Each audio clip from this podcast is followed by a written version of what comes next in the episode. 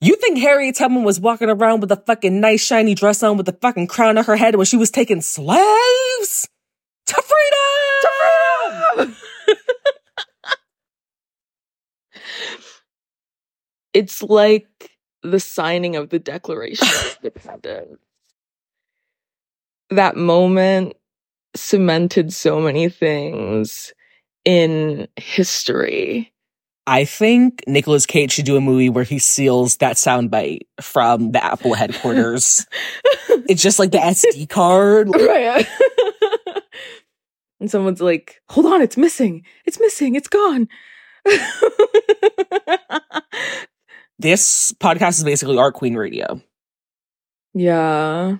Shout out shout out to Nicholas Minaj. Yeah, happy birthday, girl. This episode's coming out. Oh my god. Your happy birthday birthday, week. We love a Sagittarius. Fire sign queen. She has the same birthday as Emily, who I think might be listening to this. My college Ooh. bestie. Happy birthday. Yes, Emily. McQueen, my dog. Well, I'm a baddie showing my panty. I'm Nicki Minaj, Nicki Lewinsky, Nicki the Ninja, Nicki the Boss, Nicki the Harajuku Barbie. Exactly. Y'all gonna have to pick my fruit out. Real.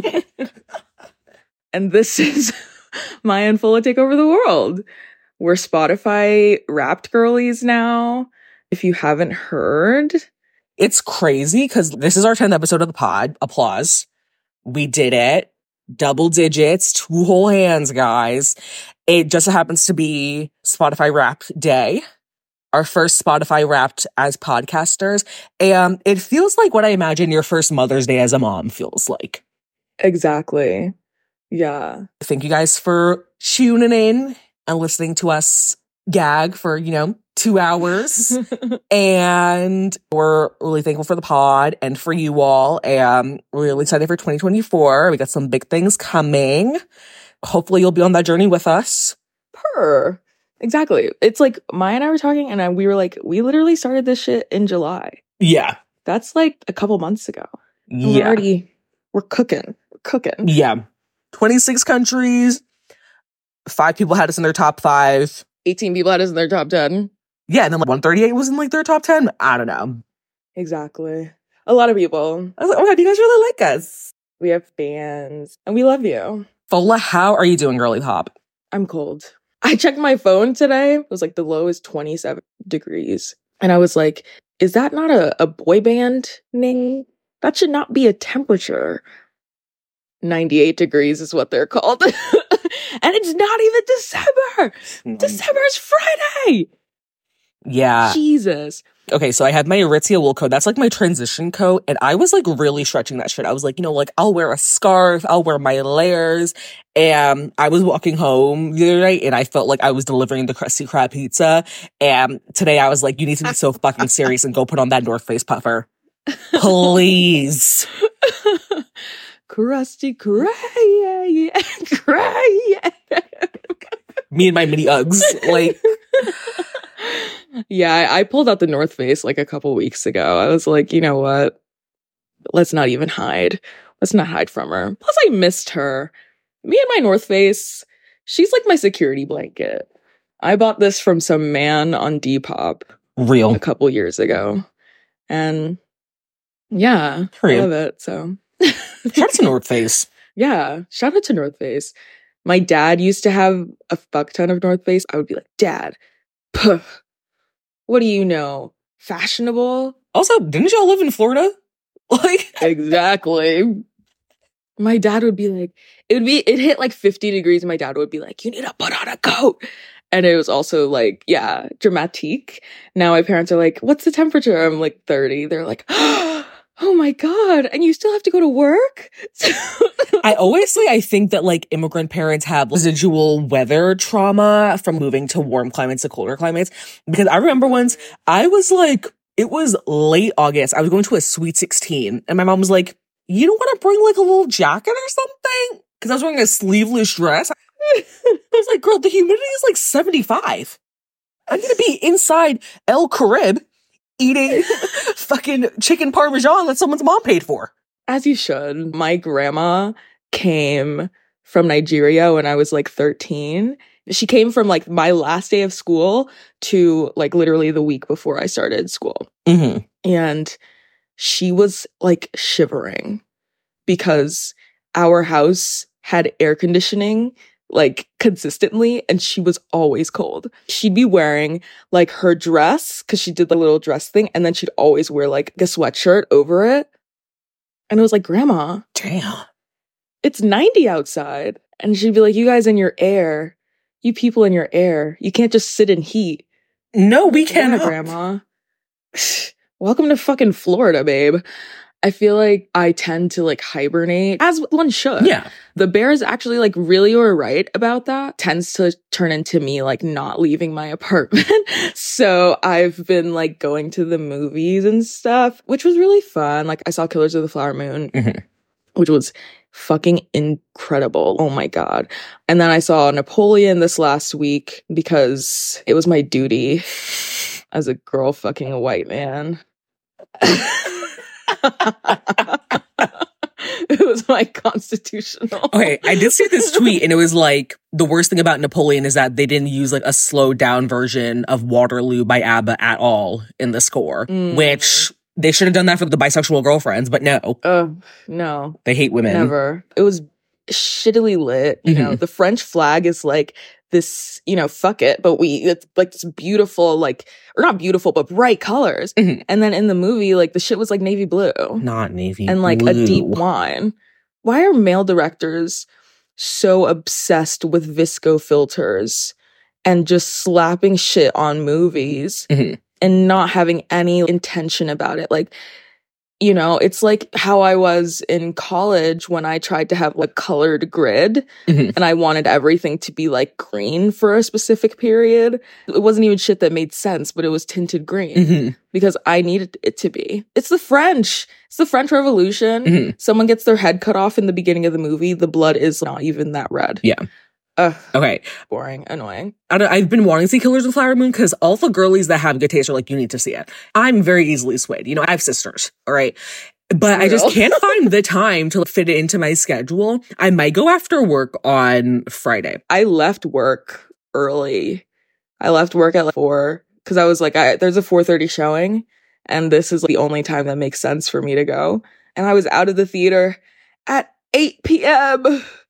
And I saw the new Hunger Games movie, mm-hmm. and I did have a complaint about it. The movie is called The Ballad of Songbirds and Snakes, and you know, Rachel Zegler, I don't know how you say her name. She's like the main character in it, or like one of the main characters. Shorty bursts into song like a lot. It's Rachel Zegler doing the singing. yes. and the thing about me is, and I made a TikTok about this already, but I hate a singing ass bitch. And don't get me wrong, I love a little tune. Mhm. Like I love singing a tune with like friends and we're like joking, but if you start hitting runs and telling us that we're off pitch and shit, it's like If you're like putting your hand up to the side while you're harmonizing, exactly. we need to hang You it mm, up. like you have a finger on the ear like this. It's raps enough. I think I've gotten over it, but I used to have like, really bad secondhand embarrassment about people singing in front of me. It just makes me so uncomfortable. Like I have to turn away and cover my ears. Why are you doing that? Just in inappropriate settings. If we're like a wedding or some shit or like a concert, obviously I'm going to listen. If you're just like singing in class for no reason, you're like The singing DMV, seriously, Like, girl, what? No. Have some decorum. Oh my God. Exactly. Exactly. So I said that. I was like, I just hate a singing ass bitch. And like when I say that, I, I mean it very lightly. Mhm. But people were like, You're so fucking stupid. Like, how could you see that the movie was called The Ballad of Songbirds and Snakes and not think that there was gonna be singing in it? I'm like, I mean, I didn't really I didn't read the book, A. B, calling something a ballad does not a musical make. C, they did not advertise that shit as a musical. Right. If they were gonna do a little sing along moment, little high school musical sing along, dance along, you know, and just made me aware of it, I would have been happy. Right. been perfectly fine. Because you didn't know what you're But- going into. I didn't know what I was going into. And, you know, the girls who liked it liked it. I simply didn't. And all my bad bitches with taste didn't really like it. Mhm. I'm sturdy, solid in my position. Period. And then finally, I feel like every week I talk about a new documentary that I'm obsessed with. So this week it's the Love Has Won documentary. Have you seen the trailers for that on HBO. I fear I have not. I'm scared. It's this white woman and she calls herself Mother God. So let's pause right there. Her name's Amy Carlson. She's from fucking Colorado. Just some white lady. You're mother god, but you're wearing J. Crew. Somebody ain't doing the math right. Mind you, she had two kids and she left them with her mom. And she's calling herself Mother God.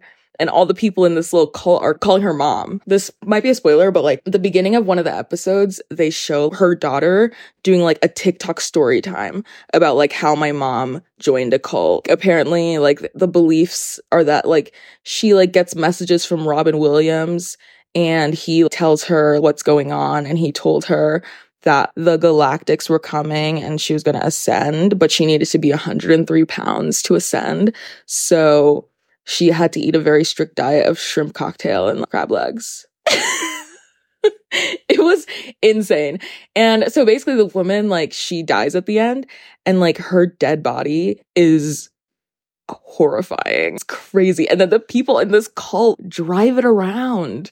Like they put it in a sleeping bag and they like just they just travel like they crossed a bunch of state lines with it. Wait, how did she die? Or is that like a big spoiler? She died of a bunch of stuff. Probably mercury poisoning from eating all that right. shrimp. According to them, she had to drink a lot of alcohol because she was like carrying the weight of the universe because she was God. So she had to drink a lot of alcohol and smoke a lot of weed. And was that she literally died from like organ failure and then her legs stopped working. It was crazy. Like people had to carry her around. And it's an insane documentary. Like I was like, oh my God, I'm going to spoil it. There's still so much shit. And the fact is, they talk about it so matter of factly. They're like, yeah, I mean, the Galactic said they were going to come in a spaceship and take her. So, and this is the second documentary about a cult that I've seen that's like white people bastardizing indigenous spirituality and spirituality aspects from brown people and, you know, turning them into Shopify businesses where they sell things for $22.22 and they ask for PayPal donations. Someone sends $7.77 because they love Mother God. I don't know, a shrimp cocktail and alcohol diet. Is she a waitress at a, a casino in Las Vegas? Like, what the fuck? Because that sounds like some shit I would do if I worked at a She'd be like, in oh, Las the Vegas. Galactics told me like I really need to just like eat crab legs today. And they'd be like, Yes, mom. You have to watch it. It's fucking crazy. It made me feel insane. Is she a teenager working in Ocean City for the summer? Like, I don't. Mind you, Shorty was like 45. And oh my God, there's so much tea in this documentary. She would have these men called Father God, and they would be just whoever she was like fucking at the moment. There was one guy, the first guy was like this old ass man, and he had a long beard, and he was like, I was the original Father God. And then there was a guy named Michael from Brooklyn, and he was Archangel Michael. and all these guys were just like, they would just interview the guys and they'd be like, yeah, I was the second father god. We had a lot of sex and smoked a lot of weed. And like, it was just like, oh my God. Like, it just doesn't seem serious, but it's so serious to some people. They're like crying in the Mhm. documentary. I thought it was crazy. It made me feel insane, but it was so fun to watch. It's crazy because it's like those people can vote. Oh, and they're fucking QAnon people at the end are like, oh my God, if you see Q on people's cars, you know that they're like understanding what Mother God is doing and this is all part of the Great Awakening and all that shit. Jesus. Oh my God. We need these bitches going back to Mass. No, literally. And honestly, we have a New Year's episode planned. So I've been working on my Mhm. ins and outs list for that, which is also going to go on TikTok. And low key, I think we could use a religious resurgence in this country. And like a fun one. I feel like Yeah. people, people have a tendency to make Right. religion like unfun. And I feel like a lot of people would be like, oh, Mhm. I can't sin. Da, da, da, da. It's like, you know what? Fuck you. That's the whole point of us being Right. Is that so we can sin and have a good time. right. I feel like we can make religion really camp because like you talking about her only eating shrimp cocktails or whatever. I'm like, maybe we need to bring back the seven deadly sins and hold Yeah. people to those standards because why are you living off of shrimp cocktails and crab legs Like, come on. at your gigantic age? Anyway, enough about me. Maya, what's good? I'm good. I'm having an eventful week. But ultimately, I'm doing okay. I am doing like a sobriety week. At the end of every month, I don't smoke for a whole week, so I don't get addicted to weed, I guess. It makes sense in my head if I don't think about it too much. And coincidentally, my sobriety week this week, there's been some some happenings, there's been some shakeups, and I fully was gonna come and smoke weed when I got home. And I actually decided to make a highs and lows list on the subway while listening to Moneybagg mm-hmm. Yo, as one does. And I was like, wow, these three things did really suck, but I also had so many other good things that happened this week. And I am in control of my emotions and my reality. So shout out to DBT. My therapist is going to be so gagged when I tell her that on Friday. She's going to feel like Steph Curry. I'm happy for you. Hoodie Shorty's on Twitter. I had a big chuckle about that. First of all, because Shorty was like doing her concealer and telling the story, being like, my boyfriend's fucking hot. Did you see the boyfriend? He was cute. Oh, he was cute. I was like, okay. he was a hottie. See, I Yeah. see why there'd be Mhm. a little issue. I mean, it felt like I was like Judge Judy, you know, when they come and they just tell their sides of the story. And I thought it was crazy because it's, I don't know, like you couldn't just call each other. Now we're in it. Right. I don't know if you guys saw it, but it was this tweet and it was like two videos side by side because you can do that on Twitter. What's the fucking Zola tweet? You want to know how I fell out with this bitch? It's kind of long, but it's full of oh. suspense. I remember reading that on the bus. Literally, like year of high school, I'm like standing at my locker reading it. Oh my god, that was an era. Oh my Quite God. She was like, Oh, do you want to know why I like fell out with one of my friends? Oh, this friend I have, she's always acting weird around my boyfriend. She brought him a sandwich. She's obsessed with him. She took his hoodie and she was wearing his hoodie and posting it on Instagram and being like, Oh my God, this hoodie is so cute. Uh, and also, I'm absorbing your language because I've been saying ah, ah, ah a lot. So, you know, native New Yorker. But anyway, but yeah, they were like, you know, she was like, so she had her side of the story and then the friend like rebutted like everything. And she was like, honestly, I just steal everyone's hoodies. So like I didn't. And I was like, hold on. Are we 15? Are we on the summer age from pretty I just steal hoodies from everyone. Like, bitch. girl? First of all, hoodies are expensive. I wonder how old they were. It's gotta be like college. Well, no, because they were talking about like, oh, I Mhm. gotta give him this thing before work. And they live together, I think. So it's either either Right. college or very early professional adulthood. But still, it was like Yeah, it was very juvenile. Yeah. yeah. And but I thought it was interesting. Like I did have a little giggle about it. So I just have a lot of mixed feelings about it. Ultimately, I think mostly I'm indifferent, but on one hand, I'm like, that just seems like a really sensitive thing to air out on TikTok while you're, you know, Right. Baking your under eye concealer. And it's no way she didn't think that Oh, the girl was going to see it somehow. Because like, even if it didn't go as viral as it did, you guys live in like the same geographical location. You know, you have to know how the TikTok algorithm works if you're doing a get ready with me in a And they probably have mutual friends, so like someone could have literally just sent it to the other girl. Exactly. Yeah. Right. Like that's that feels to me like a close friend story post. And even that is a stretch. Also, I didn't like how the second girl had a rebuttal and an explanation for everything. I thought that was very odd. And also the situation happened like a year ago and she just had an explanation for everything. She was like, and I made him a sandwich with pumpernickel bread, and I got the uh, light Hellmann's mayo, and I had a beautiful heirloom tomato that I salted lightly and then put on the bread. I'm pretty sure she bought the sandwich, but still, she was like giving mad details. And then she had a whole video on her TikTok of her like styling the hoodie that she stole from the guy. Okay, she's kind of weird. Yeah. And it was a black Nike hoodie, girl. all this over.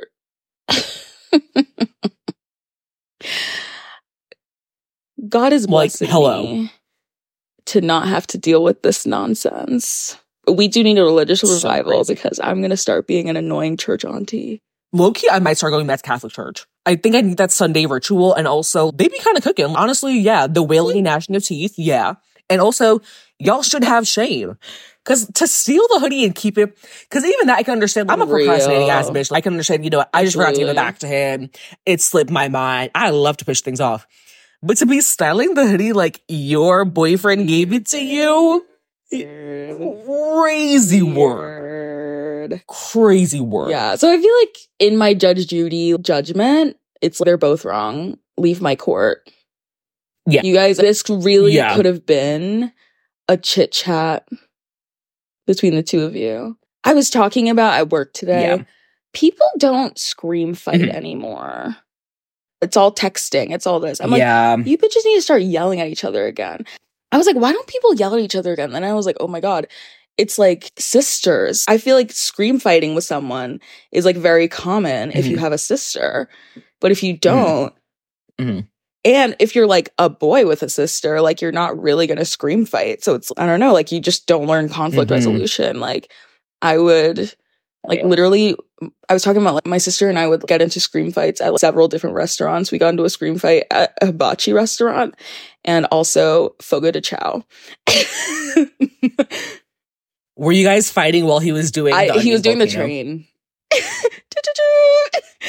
Oh, I don't think I've seen that one. Okay. he was just like fucking up the egg, and I was like, "That's why." yeah. R.I.P. to my sister. I miss her. I miss having someone to fucking yell at. Uh, we used to fight, man. I feel like Yeah. all this aggression that we're just like, oh, we're gonna make. I'm gonna make a TikTok because I'm upset. Right. And the thing is, I understand that people need like healthy outlets for rage, but you have to consider how you're using that outlet and how the long term Right. effects of that. Because I'm to say it, I'm a voice memos ass bitch. If I need to get some shit off my chest, if it's anything, I'm pulling out the voice memos app and I'm putting it in my phone because I pay to go to therapy. I cannot waste that time. But if I know that I need to verbalize something and physically get it off my chest, I'm gonna put it in the voice memos app. And I know the girlies be doing it too. So I think y'all need to get on that. And also, if you live in a nice walkable city, sometimes honestly, I put in my AirPods. I should say AirPod because I lost one of them on a Bushwick night out last week. I had two bottles of soju and a lemon drop by myself. I'm surprised you're not dead. It was crazy. Two bottles of soju. I woke up the next morning. I was like, actually, all my friends hate me and want me to kill myself. And I should throw myself in the Hudson River and spit it out. so yeah, honestly, if you live in a walkable city, if you put in your AirPods and you just open the voice memos app and turn down your brightness or you exit out the voice memos You app, start yelling. you just look like you're on the phone. and you start pointing. yeah. Yeah. Yes. Or like even if you Yeah. need desperately to record yourself, bitch, uh, make the TikTok and then put it private. exactly. Friends only. Just think there were so many other ways to deal with that. And it's now you have a bunch of Twitter people who know who you are and are like dissecting you and your body language and all that shit. Hate that. Couldn't be me.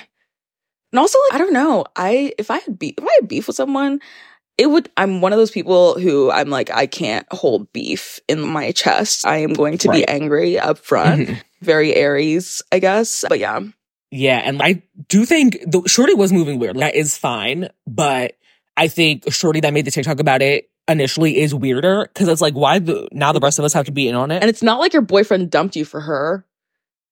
You still have your boyfriend, right. Should we dive into the pop culture Yes, catch up?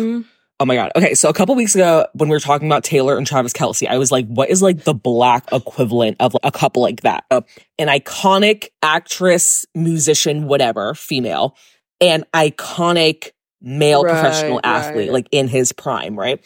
And then I was working my retail shift and we were talking about Travis and Taylor. And literally while I'm like mid sentence saying something else, it comes into my head. Mariah Carey and Derek Jeter are that is the biracial equivalent of Taylor Swift and Travis Kelce. Yeah. Period. I come from an English lit house. I love to Yeah. compare things, you know? So I'm just really glad to have, you know, come to that realization. you said that to me, and I was like, hold on, they're mixed. oh my god. Beautiful like starter. That was lovely. Because Yes. we are getting into some yucky, weird shit this week. First of all, the Diddy and Cassie lawsuit. If you don't know, I don't know how you're like listening to the podcast. If you don't know, the people who know what this is and people who listen to the podcast, it's one circle in the Venn diagram. Cassie filed like a $30 million lawsuit against Diddy, who she'd been with from 2007 to 2018, so 11 years. It took approximately 24 to 48 hours for Diddy to settle the lawsuit. And the lawsuit alleged a lot of different things. It literally had a trigger warning on the front page. I, you know, I like literally grew up going to court because Mhm. my mom is a court reporter and I've never seen that before. I've never seen anything like that. It's crazy. Yeah. Everything in there was nuts. And that's just the stuff that she disclosed. You know, because who's to say that she disclosed Exactly. everything? Because 11 years is a long fucking time. Right. And mind you, she was what, 19 when they got together?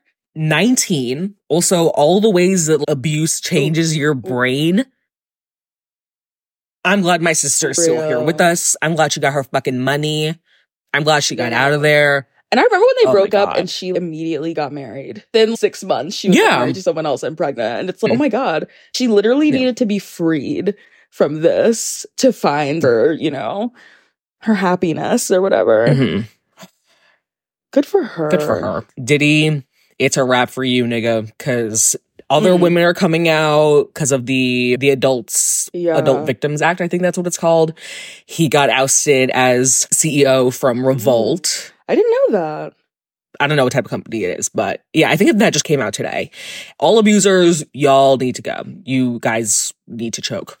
So, AAMD. Fuck him. All abusers must die. yes. no, yeah, I saw like I don't know what they were. Some girl was like talking and doing a podcast thing, and she was like, "Yeah, when I was with Diddy, he would like, punch me in my head, but he never hit me in the face because it would show." She was talking about like very calculated decisions and things that he did conceal the abuse, and so it's, this is someone who Mhm. knows how to abuse people and still manage to stay Yeah. under, you know, stay out of the the issues with the law. Everyone in Bad Boy is dead Right. or they're broke as fuck. And you're the common denominator, baby. yeah. He has a nasty spirit. And then also all the stories that were just coming out from like regular people Yeah. afterward on Twitter. That night was mm-hmm. crazy. My screen time was crazy that night. Cause in the lawsuit, I think this was in the lawsuit that he hung one of Cassie's friends over a balcony Yes, oh my of a God, yeah, hotel during her that. birthday. And the friend was ah. Wale. I did not know that. what the fuck? and he blew up Kid Cudi's car because Kid Cudi and Cassie were like very briefly romantically Yeah, involved. Cudi thing. And allegedly, he and Kim Porter, his baby mama, were on a yacht and he broke her nose and flew in a plastic surgeon. What the fuck? Oh my god! And people were talking about Yeah. how Kim Porter like just randomly died of some illness, like being like a healthy. What was she like forty? And Yeah. just died one day. I didn't even really. I wasn't even like paying attention to that, but I'm like, you know,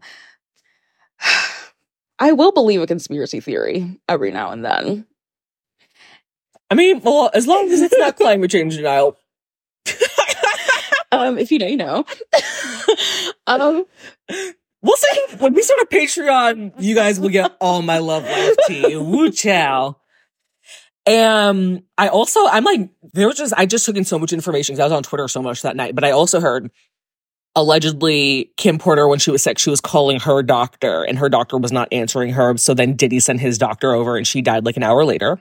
whoa. And I also heard that there was an, it might have been his doctor that went to see her or whatever, but apparently a year later, the doctor died in a car accident because he was texting while driving, allegedly. what the fuck? I just think some men need to like be tortured Yeah. for a year before they finally are like lit on fire Yeah. and dead because that is just an unprecedented uh, level of evil Oh my god. Like, look what that money make a bitch do. I saw a little bit of discourse about this, and people were like, well, you know, wealth makes people feel like they can treat people like this. And I'm like, no, a broke man would probably try to do the exact same things, but just with different levels of Yeah. resources, you Mhm. know? Mhm.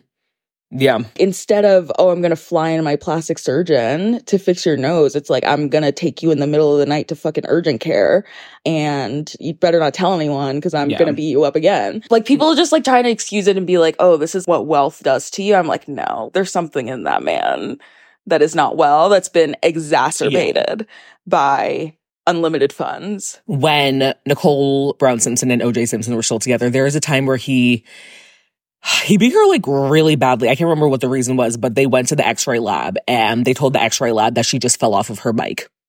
Insane. And that man was like one of the top football players in the country at one point. Ugh.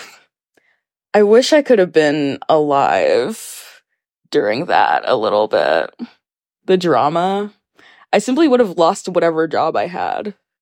Because I would not be at work. You'd be watching court TV? work. Oh my god, I'm gonna send you all my OJ Period, resources. yeah, you know that's my yeah. special interest. yeah, okay, episode next summer.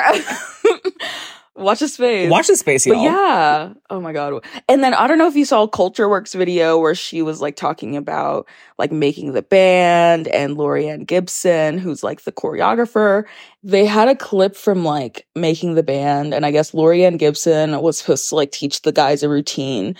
In Diddy's word, it was supposed to be like over the span of a weekend. And she was like, well, the challenge is they need to learn it in eight hours. And Diddy didn't like that. And then he was like, he started calling her baby girl. He was like, baby girl, I don't like that. Baby girl, you can't be doing this to me, da da da. And then he started being like, and you're getting mad disrespectful, blah, blah, blah, blah. And it was just like, it escalated. And also like Michael Bivins from fucking Bell Biv DeVoe was in there. And it was just really weird. And then they talk about how, A, Laurieann Gibson had a police report filed against him. I think for that incident or for a different incident. And then apparently Mhm. Diddy was making a speech and he like thanked Laurieann Gibson for keeping me free.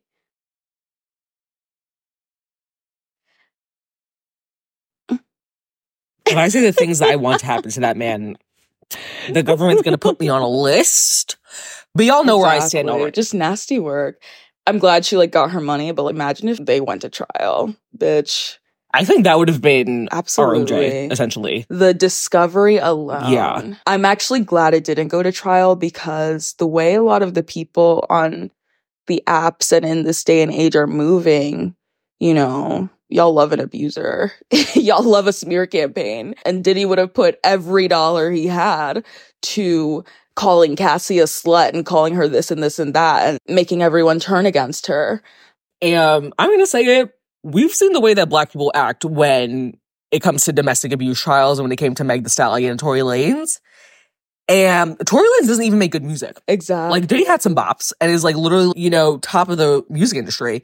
So I don't even want to see I didn't want to have to experience the justifications and people going to defend this man because he made I'll Be Missing You 30 years ago. They'd be like, she ran into his fist. He just happened to be there and da da da. Yeah, the 19 year old that he that was essentially his employee in an industry that is Mm. known to be predatory. Shout out to Cassie though. Shout out to her for giving us me and Yeah. you. Now I've been waiting. Think I wanna make a move. I really did love that song, even though people said you couldn't sing. It, it wasn't about your ability to sing. Okay, we need more singers who can't really sing and Exactly. that just are there to make the bop. Also, because you got a long way to go. Say you wanna love you. I'm pretty sure.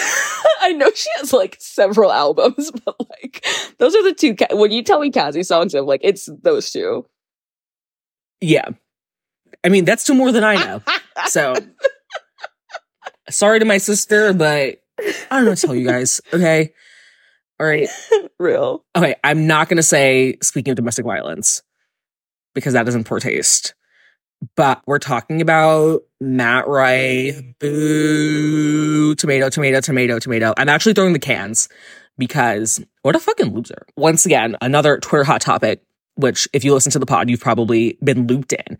Matt Rife, who is that like white boy comedian who was on Wild 'N Out and like blew up really quickly on TikTok for, I don't know, being black people's business and being a quote unquote attractive white man, put out his Netflix special that he got paid millions of dollars for. And not even 10 minutes into the special, there is a very terrible domestic violence joke, which something along the lines of, oh, well, maybe my waitress wouldn't have a black eye if she could cook for her husband. I'm sorry, are we on fucking Mad Men? Like, what are you, what are you talking about? Anyway, stream the Mad Men episodes serving Cooper Sleeper Price. exactly. Exactly. We're women of mad men, if you will, mad women, if you will. Um, but yeah, and then his response to the backlash was to be like, oh, well, if you're offended by what I said in the special, then you can go visit this link for resources. And the link was to helmets for kids with special needs. You know, the way that adult men respond to criticism.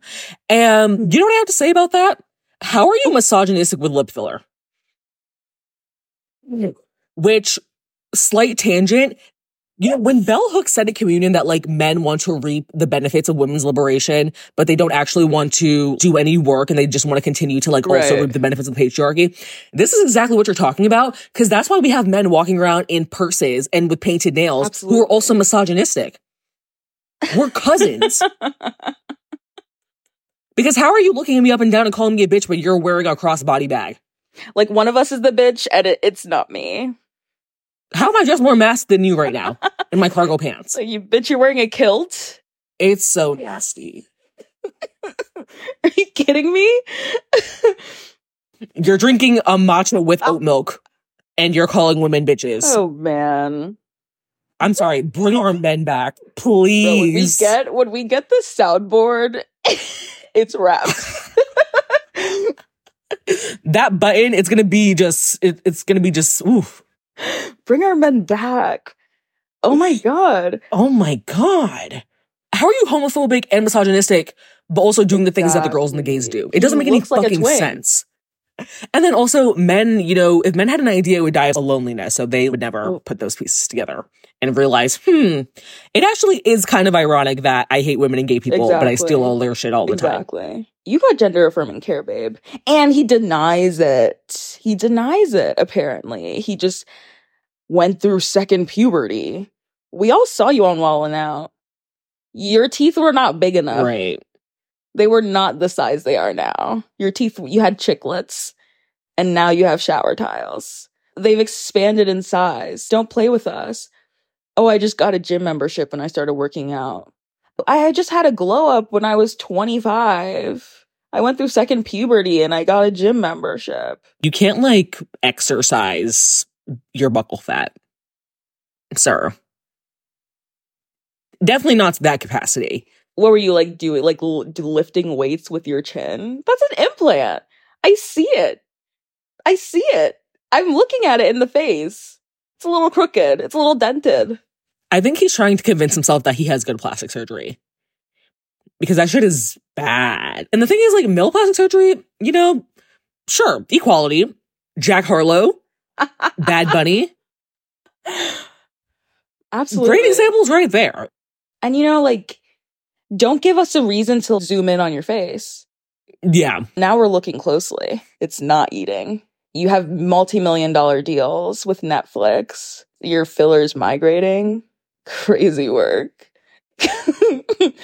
He looks like, I was saying to you yesterday, I was like, he looks like he would be an animatronic at Disney. But I think that if Disney were to have like a Disney XD park that like, nobody went to, he would be an animatronic there. he'd be a little glitchy. It would like he'd say the thing, but then it would be like, oh, this kind of it always stops at this part. We're trying to fix it, but no one comes here anyway. So he could definitely be like on the Chuck E. Cheese stage, Yes. and I wouldn't. yes. I wouldn't know a thing. I'd be like, oh, they got a new guy.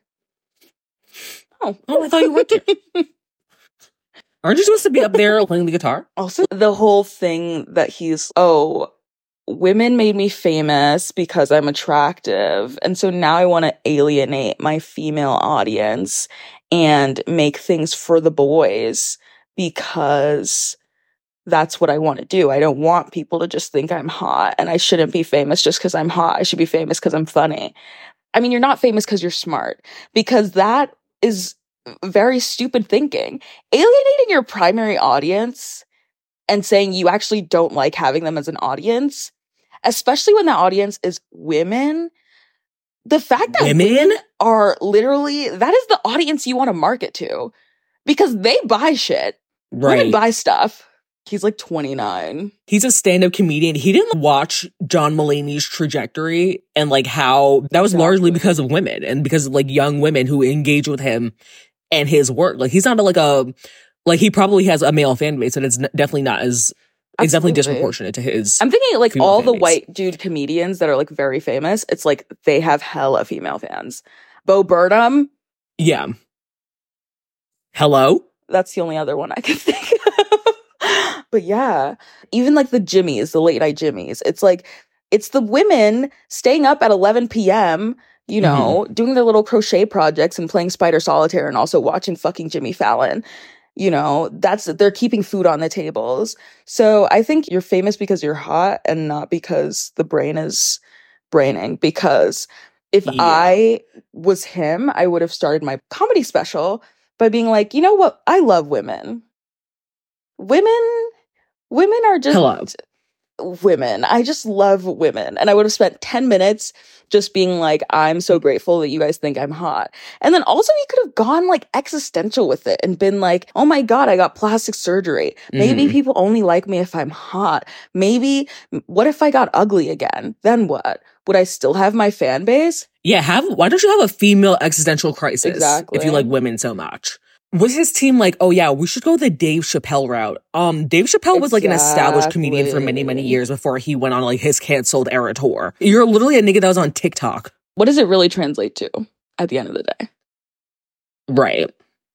It's crazy because Right. I did not know who this man was until you texted me the list of Forbes or whatever, like influencers and how much money they make.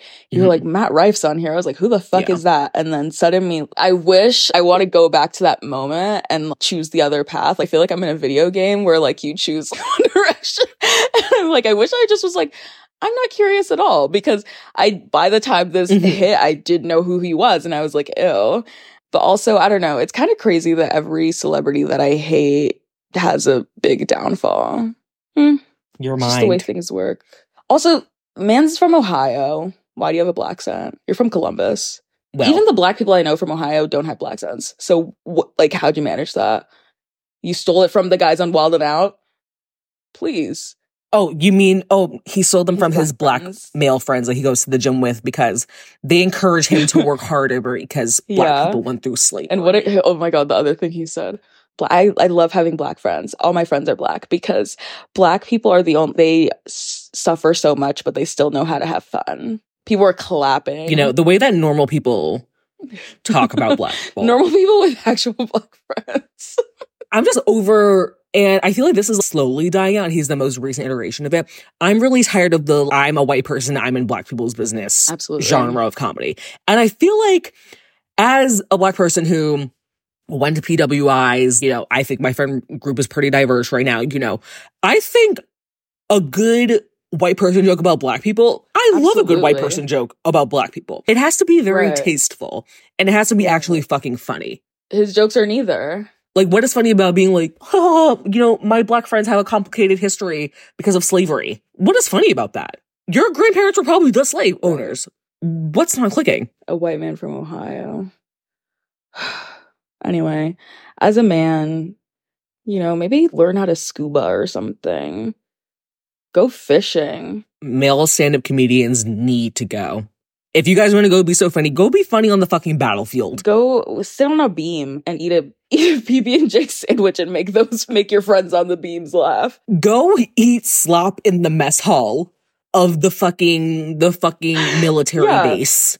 Go eat pudding out of a fucking out of a manila envelope like your mates.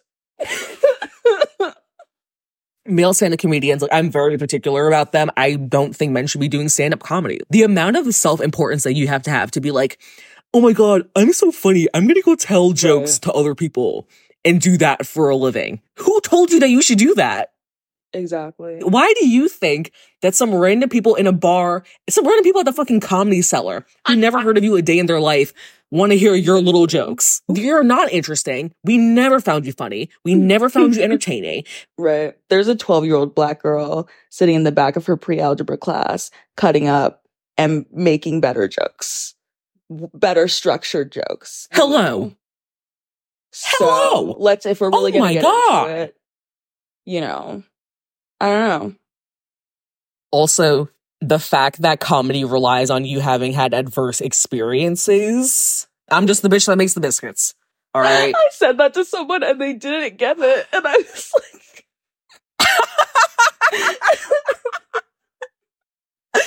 I've used iterations of it. Like when I worked the ice cream I'd be like, I'm just the bitch that scoops ice cream. Men need to quit stand up comedy. I think for 2024, I think you guys need to read books or pick up running or go back to doing woodwork because uh, you guys aren't funny. I'm sorry, you guys aren't funny.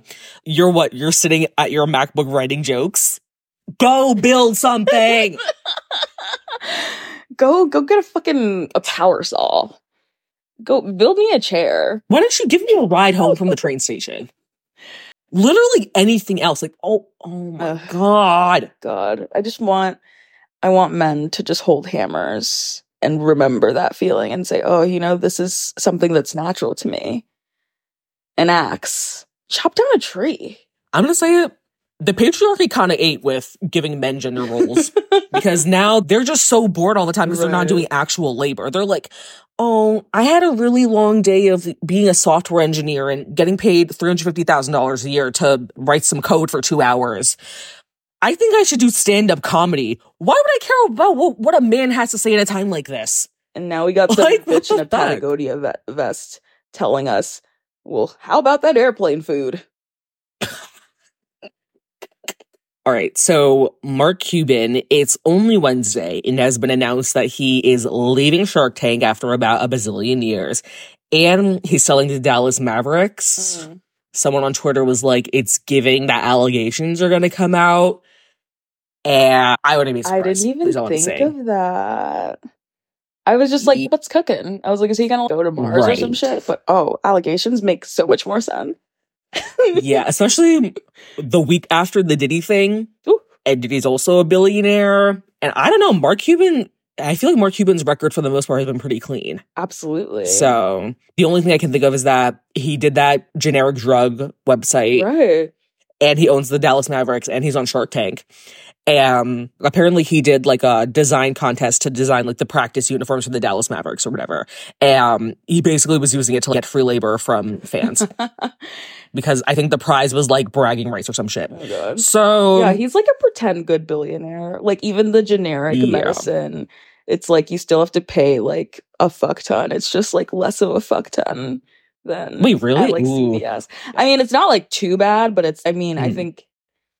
I just feel like you know you're Mark Cuban, you're a billionaire. The shit should be free. yeah. Right. Yeah, exactly. it's not like he's a college student. He can make that shit free. Exactly. Ugh. I just imagine, I want to know what the girl who, what the person who has allegations against Mark Cuban like looks like. Like, you know? Cause that would just like open a window into like his whole vibe. Bro, what if she's black? Maybe. He's probably one of my favorite sharks on Shark Tank. Yeah, I like him and I like Robert Herjavec. Mhm. Um, I don't know. I think he's cute. I feel like Robert looks like a little elf. I also I like Barbara. him. I love Barbara. Yeah. She's just she's just so cunt. Let's get her on the pod. She should finance Yeah. the pod. yeah. Yeah. She needs to she needs to give us an apartment in the Upper East Side so that we can record. Literally. What is she talking about? When we start doing video, sponsored by Corcoran. Exactly. Yeah. Barb Corcoran. And what's the other girl? The QVC baddie. You know. Lori. She's like, I did Scrub Daddy. I'm like, that's all you did, mama.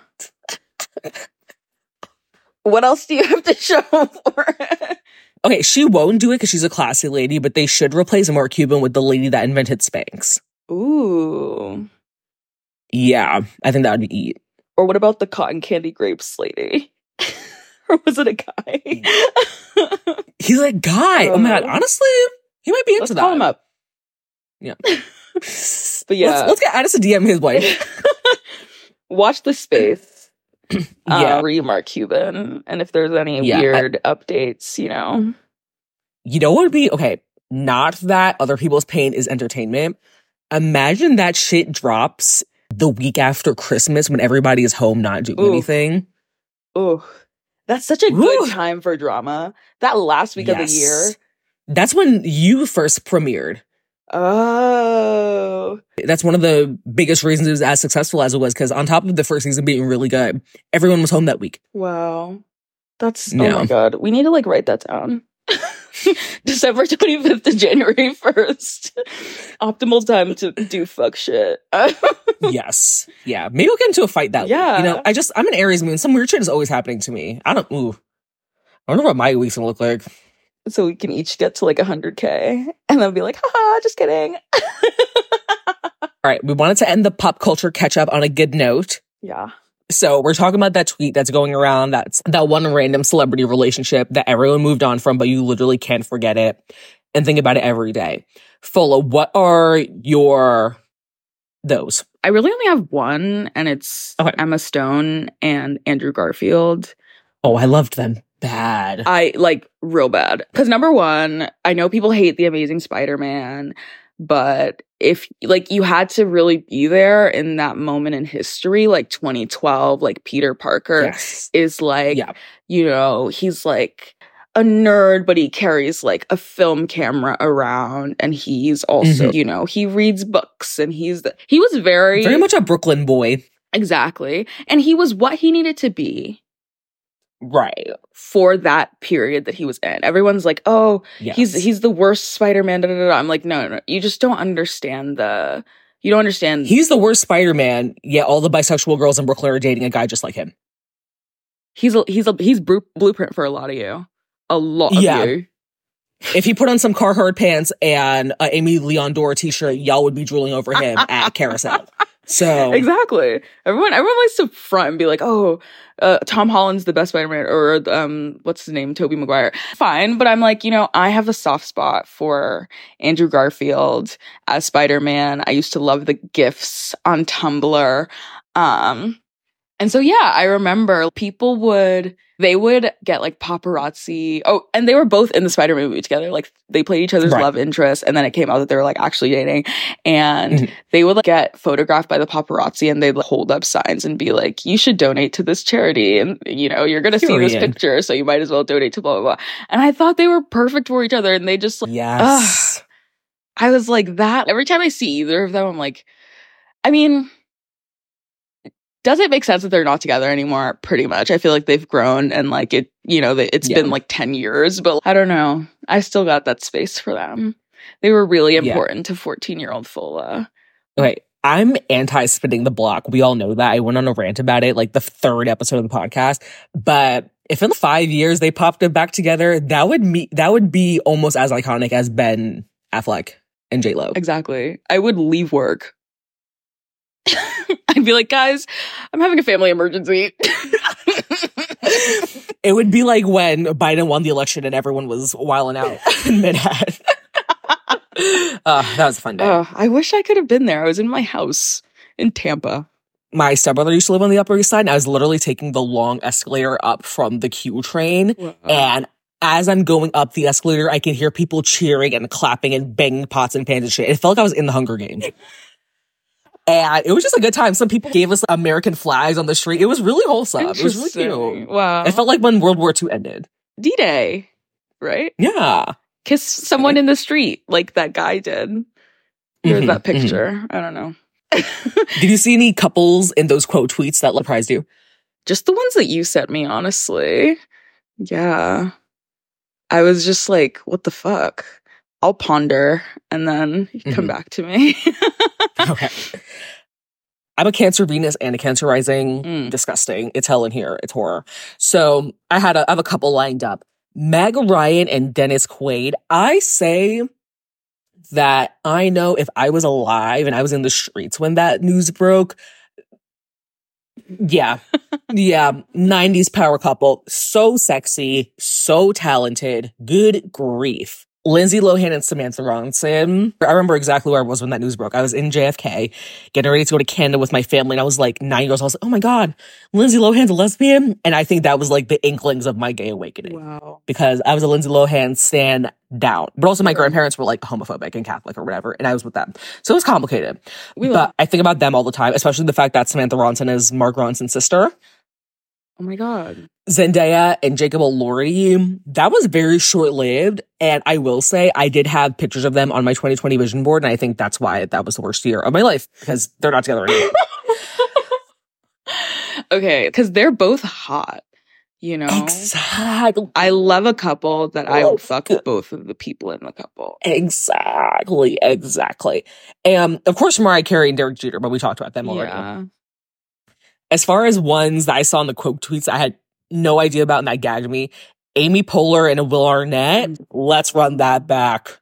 Insane. Because, oh my God. And also, Will Arnett was on 30 Rock, and I'm like, oh, that makes perfect sense because right. Amy Poehler and Tina Fey are best friends. Also, Sandra Bullock and Matthew McConaughey. I never knew about those two. I did not know.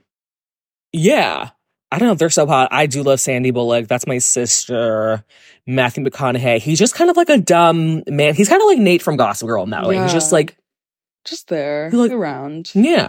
I he's just, he's a himbo. there's a there's you know the Beyonce performance where she's like at the Country Music Awards singing Daddy Mhm. Lessons.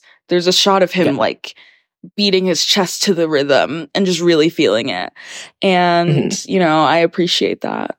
So yeah. Yeah. Also, I like was trying to confirm this when I was talking to Fola about it earlier this week, but I think I heard that Matthew McConaughey was dating or he had just stopped dating Janet Jackson at the time of the Super Bowl incident. So oh yeah. just that out was the one that I was like, what? Yeah. Bad Yeah. me because what the fuck? yeah, I know he'd be streaming the fuck out of Hey Soul Sister. He's definitely like um I love the do ass nigga. Like, yeah, yeah. I- did you, how long did that like, take? how long did that take you? Is it hot? Is it hot under there? Is it hot in there? Does it hurt? Is that your real hair? oh my god. Whew. All right. About three hours into the podcast, we're here. What did you at- expect? At, the main topic, but I don't know. If you're locked in, you're locked in. exactly. And if you think about it, like I said, if we did a our podcast every week, it would be An hour long. two hours in two weeks anyway. Exactly. And podcast is bi-weekly. So technically it's kind of like a Chipotle bowl that you can start when you're really, really hungry and then you can finish Exactly. it later. And you buy chips and you eat them with your second round of Chipotle. Right. Exactly.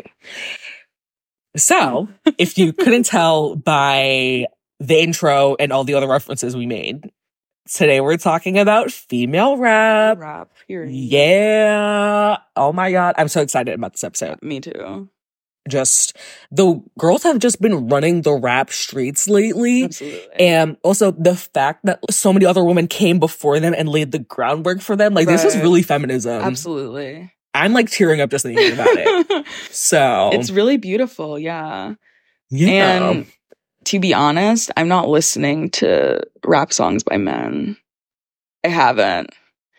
I think I, I listened to New Freezer. That's a rap song that I like by a man.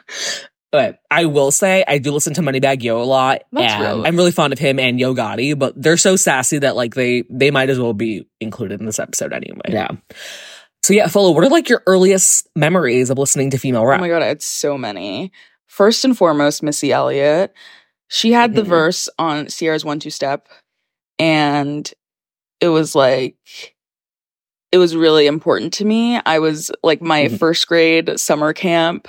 We performed One Two Step, and the part with the part with the the rap was like the everyone get into a circle and you show your move. You do you have like a couple counts to like do your move, and I got in the middle, and I was like Period. I got crunk. I know that's right. and yeah, like Missy, like lose control. I don't know if I was gonna crump.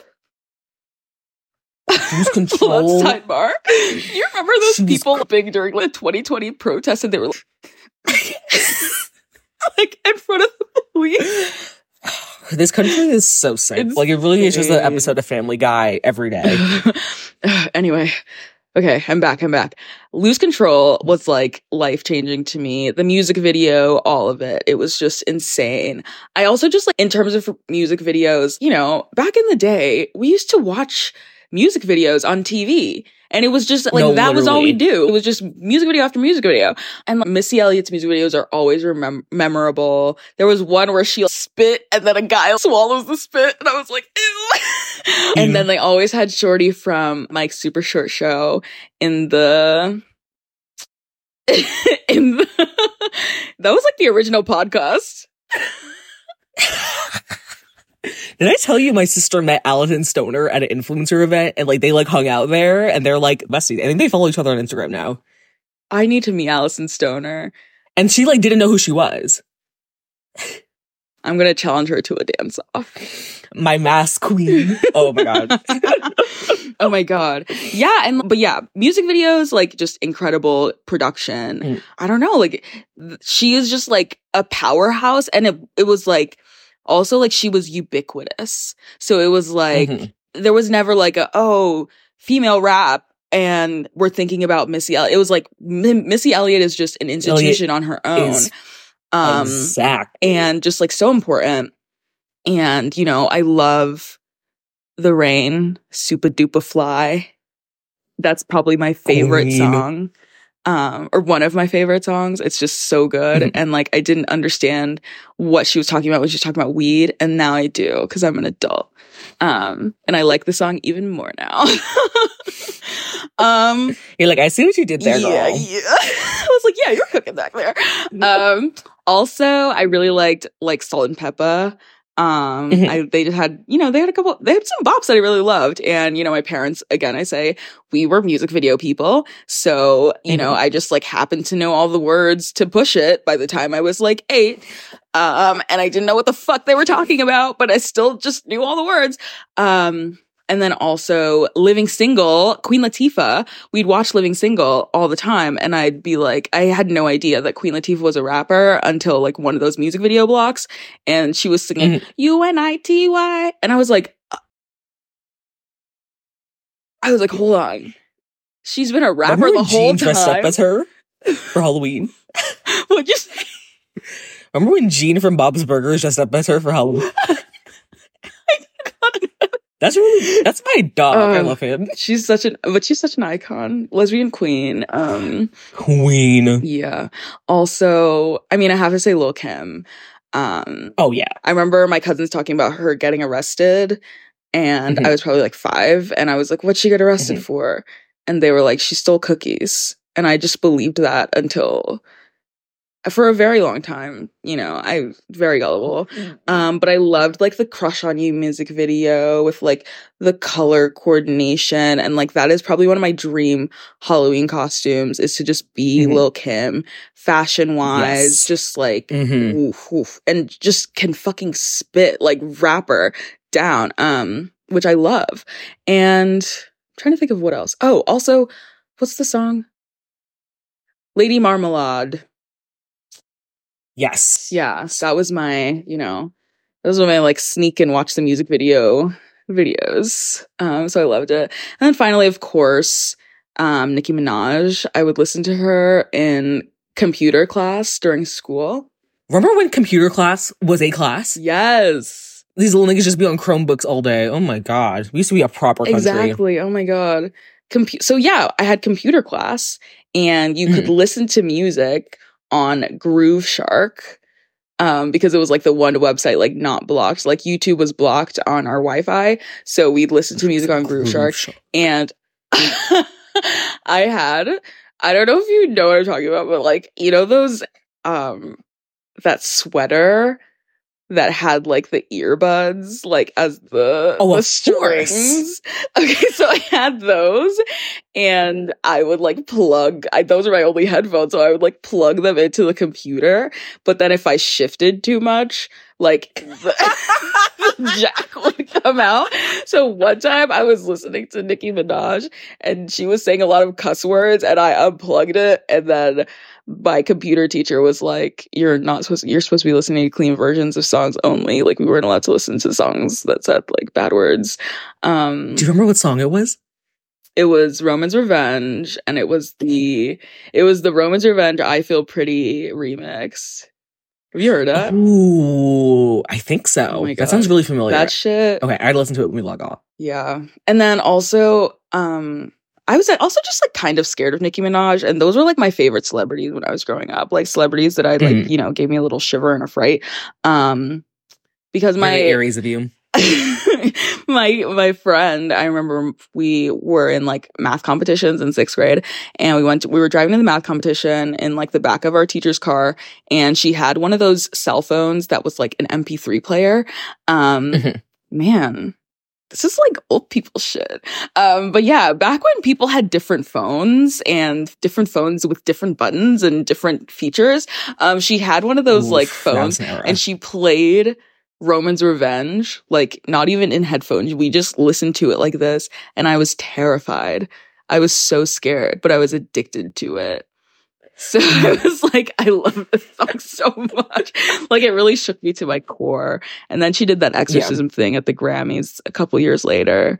And you know, now I've like, you know, I'm not I'm not afraid. I'm not afraid anymore.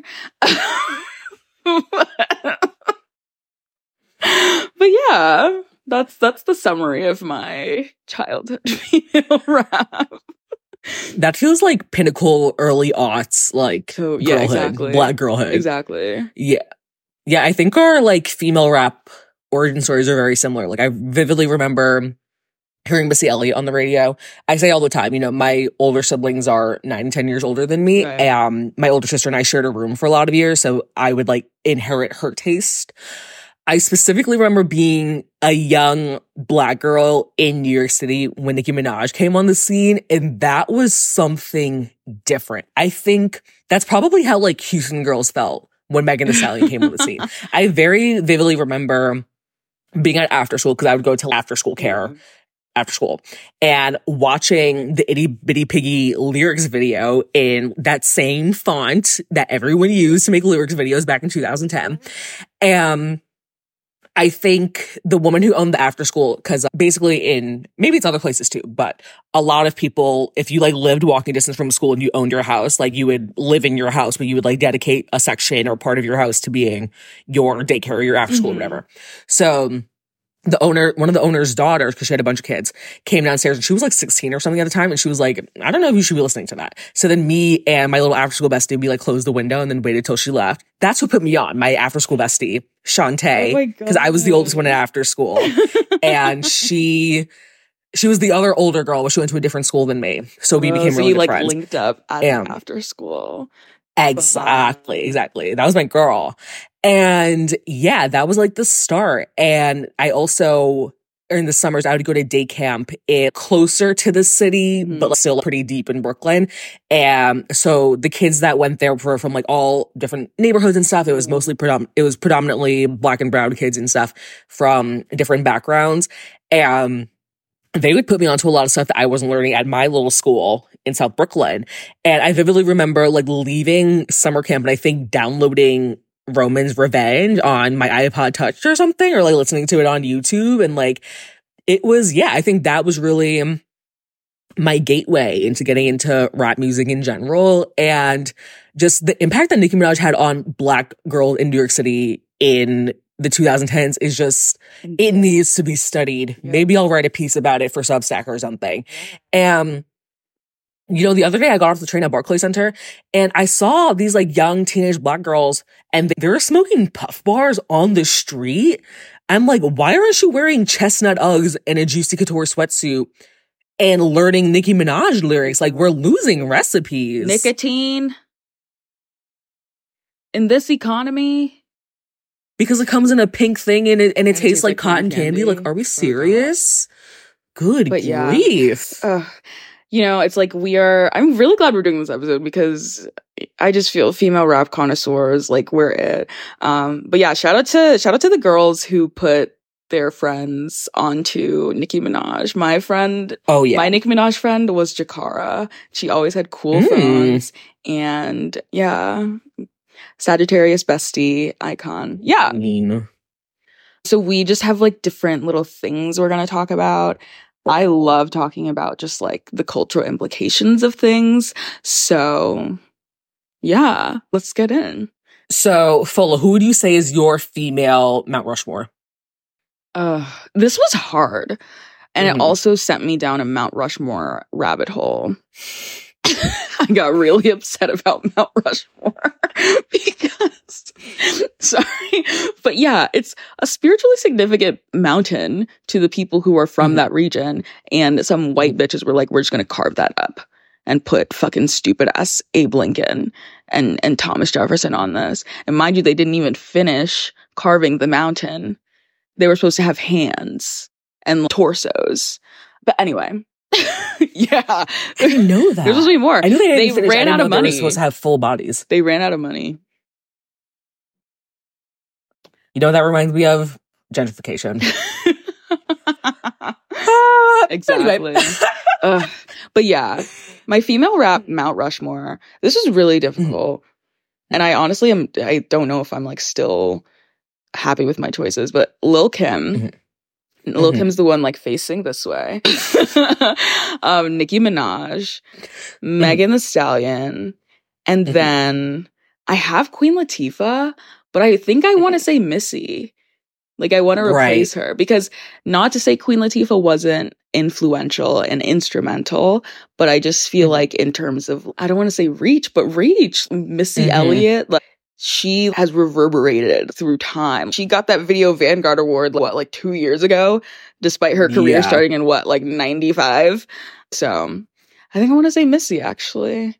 Yeah. hmm I was rushing to fill mine in, and honestly, ours are mostly the same. I agree with Period. Lil Kim. I agree with Nicki Minaj. I agree with Megan Thee Stallion.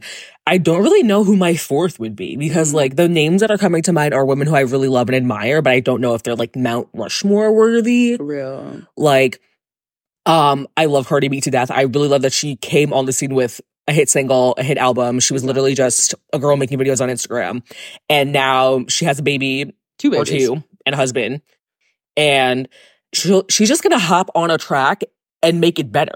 She's just gonna hop on a remix and make it better, and it's and just I love that about her. My Aries moon sister. Um. So my fourth, I don't I don't know. I don't know. Beyonce raps. Can I put Beyonce on there? yeah. Yeah. She is a rapper. Let's just Um, let's throw Beyonce on there. Imagine Yeah. if Beyonce was like, I'm going to do a rap album. I want to, a lot of people's careers would end, Oh, absolutely. which is crazy. Her and Blue Ivy. Yeah. I mean, Blue Ivy said, I ain't never seen a ceiling in my whole life. A smooth five years A old. lot of bitches should be scared. Um, I was also toying with the idea of like Flo Milli being on my um, Mount Rushmore. Mm, okay. I say this because I'm thinking about, in terms of Mount Rushmore, like the people on Mount Rushmore, they're like the people who like are seen as the most impactful. And I feel Yeah. like Flo Milli, in terms of this new age of rap girls that we're in, like she Yeah. very much was like, like one of the pioneers of it uh, in, in a way, you know, just like talking her shit on a rap song Exactly. and didn't Mhm. really get a cosign from a man, just blew up because. Right. And yeah, I don't know. I just like, Mhm. I love her. Yeah, I feel like she really helped usher in this era. I feel like we're in like a we're in like a female rap renaissance right now. Absolutely. That's not up for debate. But also I feel like her style is so distinctly like she is talking her shit, but like she's very feminine and like her Mhm. beats are very like girly and like I like the juxtaposition of like I'm gonna tell you that you need to eat my pussy exactly. or get the fuck out. Exactly. And it's gonna be on this beat from the Princess Diaries, actually. Exactly. Uh, Like icon. Wait, someone needs to sample Miracles Happen. I need to call Ice Spice. Megan Stallion. And let's get in let's get Anne Hathaway Let's in the video. half. Yeah. Yeah. Yeah. Yeah. Crowd. Her and Jeremy Strong. Um, uh, we need like all these fucking reboots. The one reboot I need, Princess fucking Diaries three. Y'all don't want to give me that. We're rebooting fucking. I don't know. We're rebooting fucking Chronicles of Narnia, bitch. Anyway, I didn't watch that shit the first time. I liked Chronicles of Narnia. yeah. Um, but yeah, Yeah, I think Mhm. there's like, I feel like if Mount Ru- Mount Rushmore, like you know, in my ideal world, would have like 20 bitches on it. Um, but yeah, it also wouldn't be carved into the side of a mountain. Um, Yeah. It would be in a museum, like a be- normal piece of exactly. Jesus, like a sculptor. Ooh. You want to make a sculpture? Fucking get get some clay, bitch. What the fuck? Where is the female rap museum? Real. What is Eric Adams' plan about that? Because there's a Jackie Robinson museum in like the like Tribeca Canal Street Oh area. God, I didn't know that. Um, do I ever see anyone go in there? I'm gonna go ahead and say no. Money laundering. But yeah, if El Churro can stay open, we can have a female rap museum. I was gonna say move over El Churro. In DC, there's Mhm. the National Museum of like African American Art and History. Mhm. And there is like, there's a part where you like walk up and it goes through like culture and stuff. And so there's okay. like a piece of it I remember that was like dedicated to rap. And then there was a piece of that that was dedicated to women in rap. So Mhm, okay. I think it just like does highlight like historically, you know, there have always been women in hip hop, Mhm. which I think a lot of people like to forget. But Yeah. it's since its inception, there have always been women eating this shit from very early on. But yeah. But yeah, our next thing is five female rap songs we are taking to the grave. All right, so this was tough. I probably did more than five just because I couldn't decide. so um, I have certified classic, "Suck My Dick" by Lil Kim. right. That's my girl. I don't know. Um, a New York woman down. Okay. Stalli Freestyle by Megan Thee Stallion. That's literally the song that made me a Megan Thee Stallion stan. Because I was like, I listened to like one or two right before it, and just our songs of hers I just particularly am not a huge fan of. And then I heard Stalli Freestyle, and she was rapping like 90 words a minute. And I was like, oh, I'm actually in love with this woman. She's incredible. And that's literally the song where she says, Your favorite rapper used onomatopoeia. You don't want to hear her, but you only want to see her. Oh. Like, hello. Can you bitches even spell onomatopoeia? No. Itty Bitty Piggy by Nicki Minaj. I mean, Come on. Oh my god. of God. Course. Of course. It just, it really is probably, it might be one of the best female rap songs ever. Ever. In my humble opinion. Like, it's so when good. she like stops the song and then picks up this, Yeah, she's like, actually start from the beginning. Like, you, you had to be there. That's going to be on my birth playlist. Because, like I said, the girls, the New York girls are not, they're not learning Nicki Minaj lyrics anymore. Exactly. My kids are going to be ready early. Okay. They're, they're going to hear affiliates, nigga, and they're going to know we're spending the entire Saturday cleaning. Yep. uh, and that was Soulja Boy's beat. I think if we're gonna do women in rap, Soulja Boy is a woman in rap. he's gonna be he's, he's my man who's actually a woman oh, love it, even um, Let Me Blow Your Mind by Even Gwen Stefani. I've Mm. rediscovered that over the summer because Gwen Stefani like included it in a TikTok and I was like, oh, this song is actually amazing. Like they actually chewed. And Gwen Stefani, mother, my cultural, my cultural vulture queen. Um, the Plain Jane remix by ASAP Ferg and Nicki Minaj. I just, if you get it, you get it Yeah. just the beat is insane. ASAP Ferg is really good on that song. Yeah. And just Nicki Minaj just improved the song. And then also he rewrote some parts of his. Oh my God. Mm. Just if you haven't heard that song, I don't know what to tell you. It's just, it's too good. It's too good. And last but not least, because I think this was one of my top songs this year, um, Make a Bag by Megan Thee Stallion and Moneybagg Yo. It's actually from Tina Snow Oh wow. her first EP or LP or whatever. Um, and I think that was before she Moneybagg Yo dated, but it's so fucking good. And then Moneybagg Yo, that's my sassy king. All right. I really do respect Southern rappers, especially Memphis rappers, because they're not afraid to be a little bit zesty and have a little bit of fun. And the two of them together, I need them to work together more Mm. because that is a masterpiece. Absolutely. Yeah. Mm-hmm. I love I love a good regional rap moment, you know. Southern Mhm. rap. Yeah. West Coast. I just like, I don't, I feel like I northeastern rappers, I'm not as loyal to them. I think they just take themselves too seriously. They're like, I Mm. wear a Yankee fitted and a North Face puffer Right. jacket, and I have Timberland boots. They're like, I'm rapping I in zero drugs. degree wel- weather.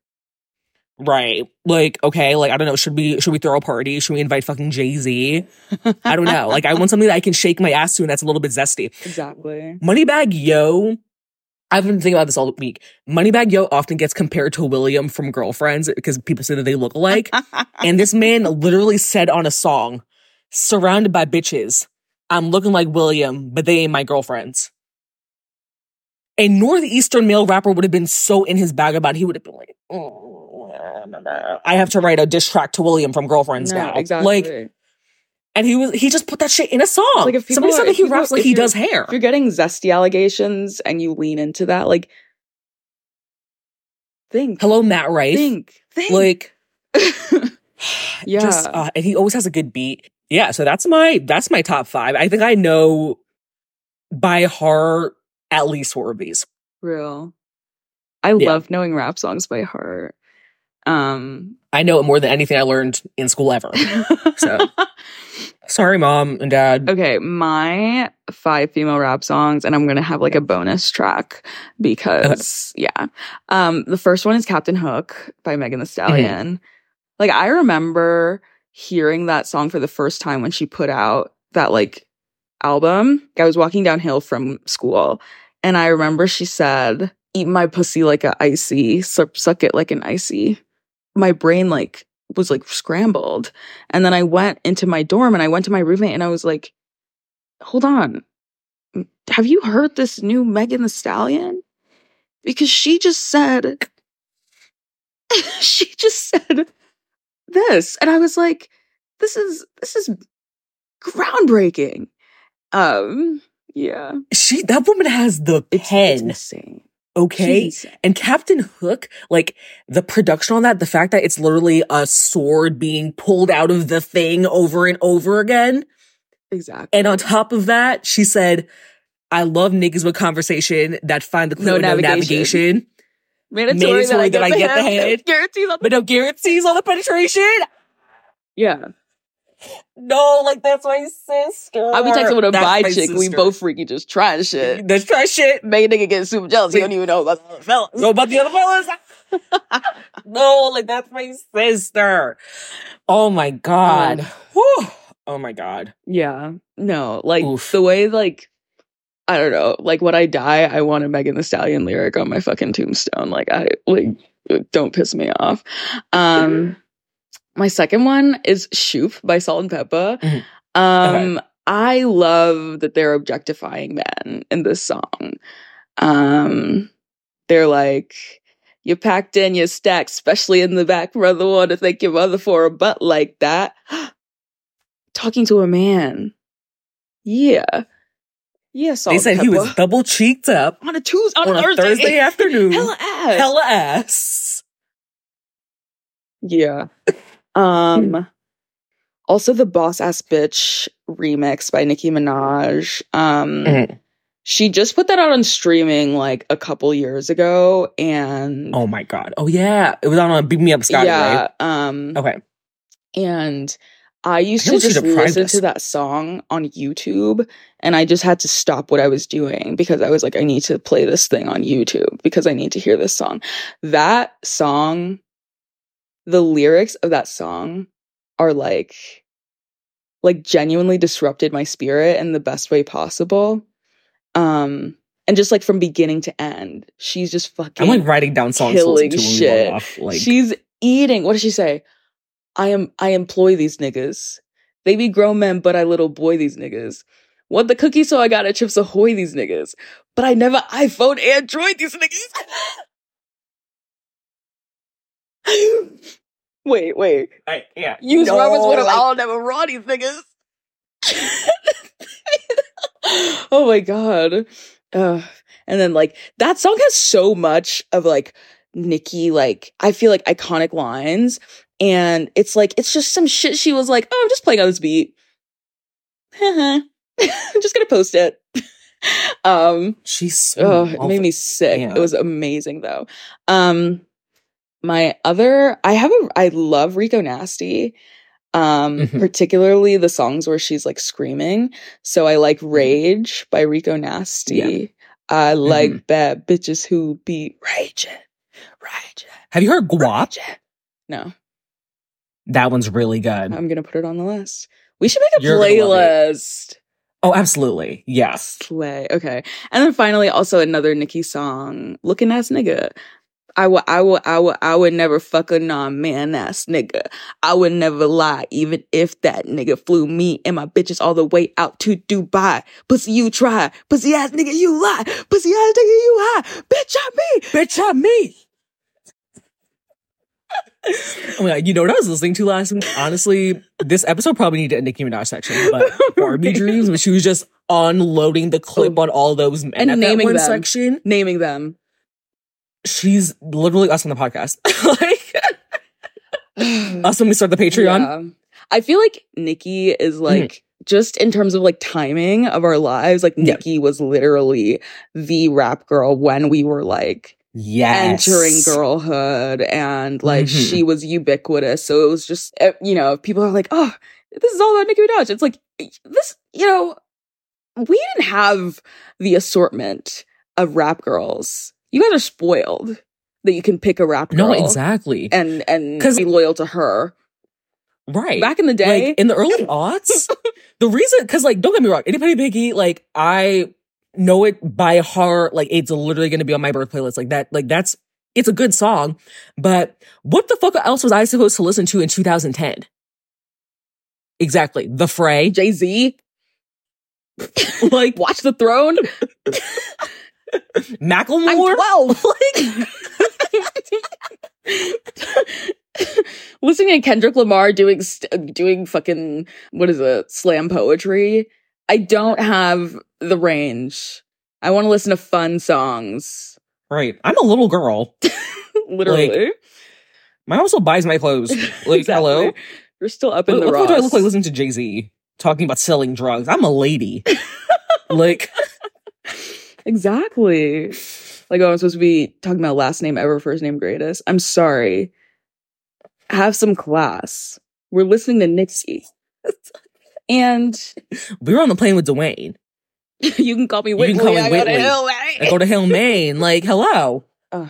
Oh my God. Like, and it's not just like she was like the only one, but it was like also she was the only one and she was killing that shit. She was eating up, she was going on people's songs and Mhm. murdering them Mhm. casually. Imagine she you she- oh, get on a song with established rappers Jay Z and Kanye West. These men are titans of indus- of this industry, and no one knows their verses. Everyone knows your verse. I actually I know the Yeah. timestamp at which your verse begins because I just fast forward. I'm not listening to Jay Z talk about Godzilla King Kong. What's he fucking talking about? that shit was so bad. when you said he forgot to write the verse because he was busy cheating on Beyonce, yo. My brain sometimes the way it works. Okay, and then my my honorable mention is my neck, my back. I think her name's Kaya, Khia. I don't know. She is from Tampa, and I don't know. I there's something I love Tampa rappers. I love Florida rappers. I love Trina. You know, JT and Yung Miami. Like I love them so much.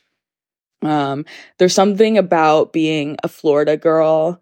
You know, there's something that they just really understand about me. Like Mhm. eating like hot sausages on a bus in like a Tuesday on a Tuesday afternoon and like spitting sunflower seeds onto the road. Mhm. It's December, but weather doesn't happen here because this is fucking Florida. Um so yeah, all the all the all the Florida and it's like not to not to say Florida was pioneering shit, but you know, a lot of the female rap comes out of comes out of that place. Um so yeah. Just my opinion. But yeah.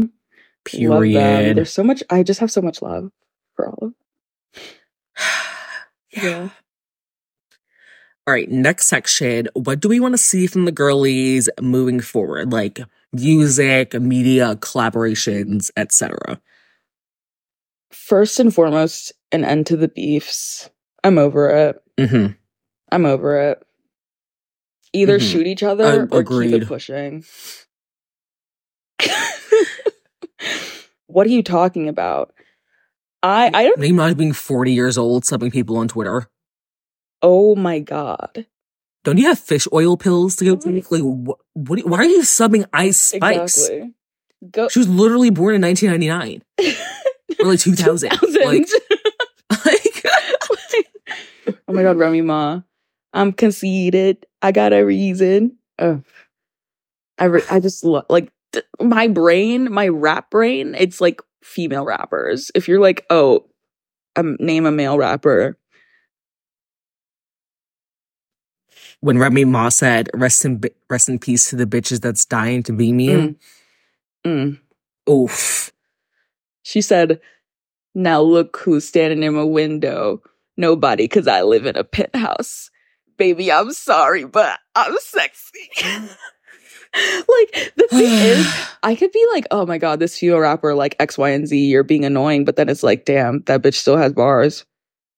I I like I can't hate you because you broken still clocks. Like, twice a day, baby. yeah. Oh my god, I didn't even say Azealia Banks. Whoa. But I feel like we can talk about her later. Um, but yeah, Yeah. I just want to say there's an end, I want an end to the beefs. I've said it before. I've said it on Mhm. TikTok, and just like we need to have a girls only rap festival, and it needs to be called like No Boys Allowed or like Mhm. Slumber Party, and we just have Mhm. all the. It's like a weekend. We just have all the rap girlies just all day, and then in between them like girl DJs. Like, come on. Yes. Like that would make so much fucking money, no literally. but we but we can't do it because oh, I don't want to be in the same place as this other bitch. You're not about And it's mostly bag.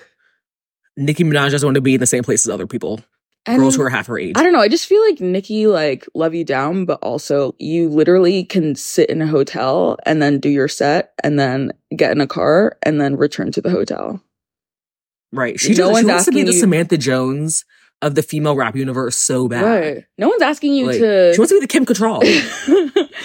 exactly. No one's asking you to come and, and smoke Black and Milds with them. No one's asking you to, you know, eat hot chips outside after the show. I don't know, but I'm just saying I'm floating this, you know, Issa Rae, if you hear this by any chance, you want to make some coins, hit me up. I just feel like a girls only rap festival would be incredible. Mm-hmm. It would also be like a mm-hmm. space where I feel like women and queer people and like people who are not necessarily represented in rap Mm. would have a comfortable, safe place to be and mm. just pay like what, $200 and see all my bitches. I'd pay thousand dollars. I'd pay, I'd actually put Like- myself in credit card debt, a bit of credit Yeah. card debt for Yeah. that. Also, can you imagine the sponsors you could get for that? The merch would be crazy. Exactly. If it's slumber party theme, exactly. you come in your cute little Um, pajamas and your UGG slippers, and the fuck the decorations. It would be oh, it would be so good. But we Oh can't do God. that. We can't. We can't have nice things. We can have nice things. You know, I feel like rap beef is for the men, you know. And it's old. Mhm. Again, I say if you're not gonna shoot each other, what's the point? Right. And it's not just- even like good beef. What was the last time we had a good drama from female rap beef was when Cardi B and Nicki Minaj got into a fight at the The- Plaza yeah. Hotel during Fashion Week. Exactly. And that was like eight and years ago. she had like a welt on her face. yeah. And now it's just like oh, we're subtweeting each other. It's like Cardi B is like on, you know, she's on a song with somebody, and all of a sudden, like the Barb's like hate that person who collabed with Cardi B. It's like, sorry, sorry, I wanted They're to make, so sorry, I wanted to make a, some some money. Right. I remember Jesus what Jesus once said that the barbs are like QAnon, but like for black people. Bro, the Barbs will find your address. It's scary. Like I'm scared to rile them up. Honestly, I think I need to make friends with a bar because I have a lot of people I need to get revenge on. Mm. And they and will I'm like di- I'm diabolical, but they just have a level of like nefariousness that I need Yeah. to utilize. Actually, if you find a barb, like, you know, link me because I have someone that I need to get. Okay, you know what? They do need a job, so maybe they should like freelance and like wreak havoc. You know, like I'll pay you seventy five dollars to like egg my ex's car or something. exactly. We need a little chaos. Yeah. And barbs Yes. are good at that. So yeah, that's pretty much my big one. I also Mm-hmm. do love the rap girl sponsorships, like Megan Thee Stallion, Yes. Flamin' Hot University, or whatever, Mhm. and Ice Spice and her munch. Did you end up getting that drink? I think you told me I about did. It like it was unremarkable. it. it was I, I it it tasted like pumpkin. There definitely were munchkins in there, and I was like, eh. You know, Yeah. it wasn't. I was dying to get another one, but I had to do it for the bit. I You to do know, it for the bit, exactly. But yeah, just like more of that. I want rap girls at the fucking Super Bowl. I Mm-hmm. want um I don't know.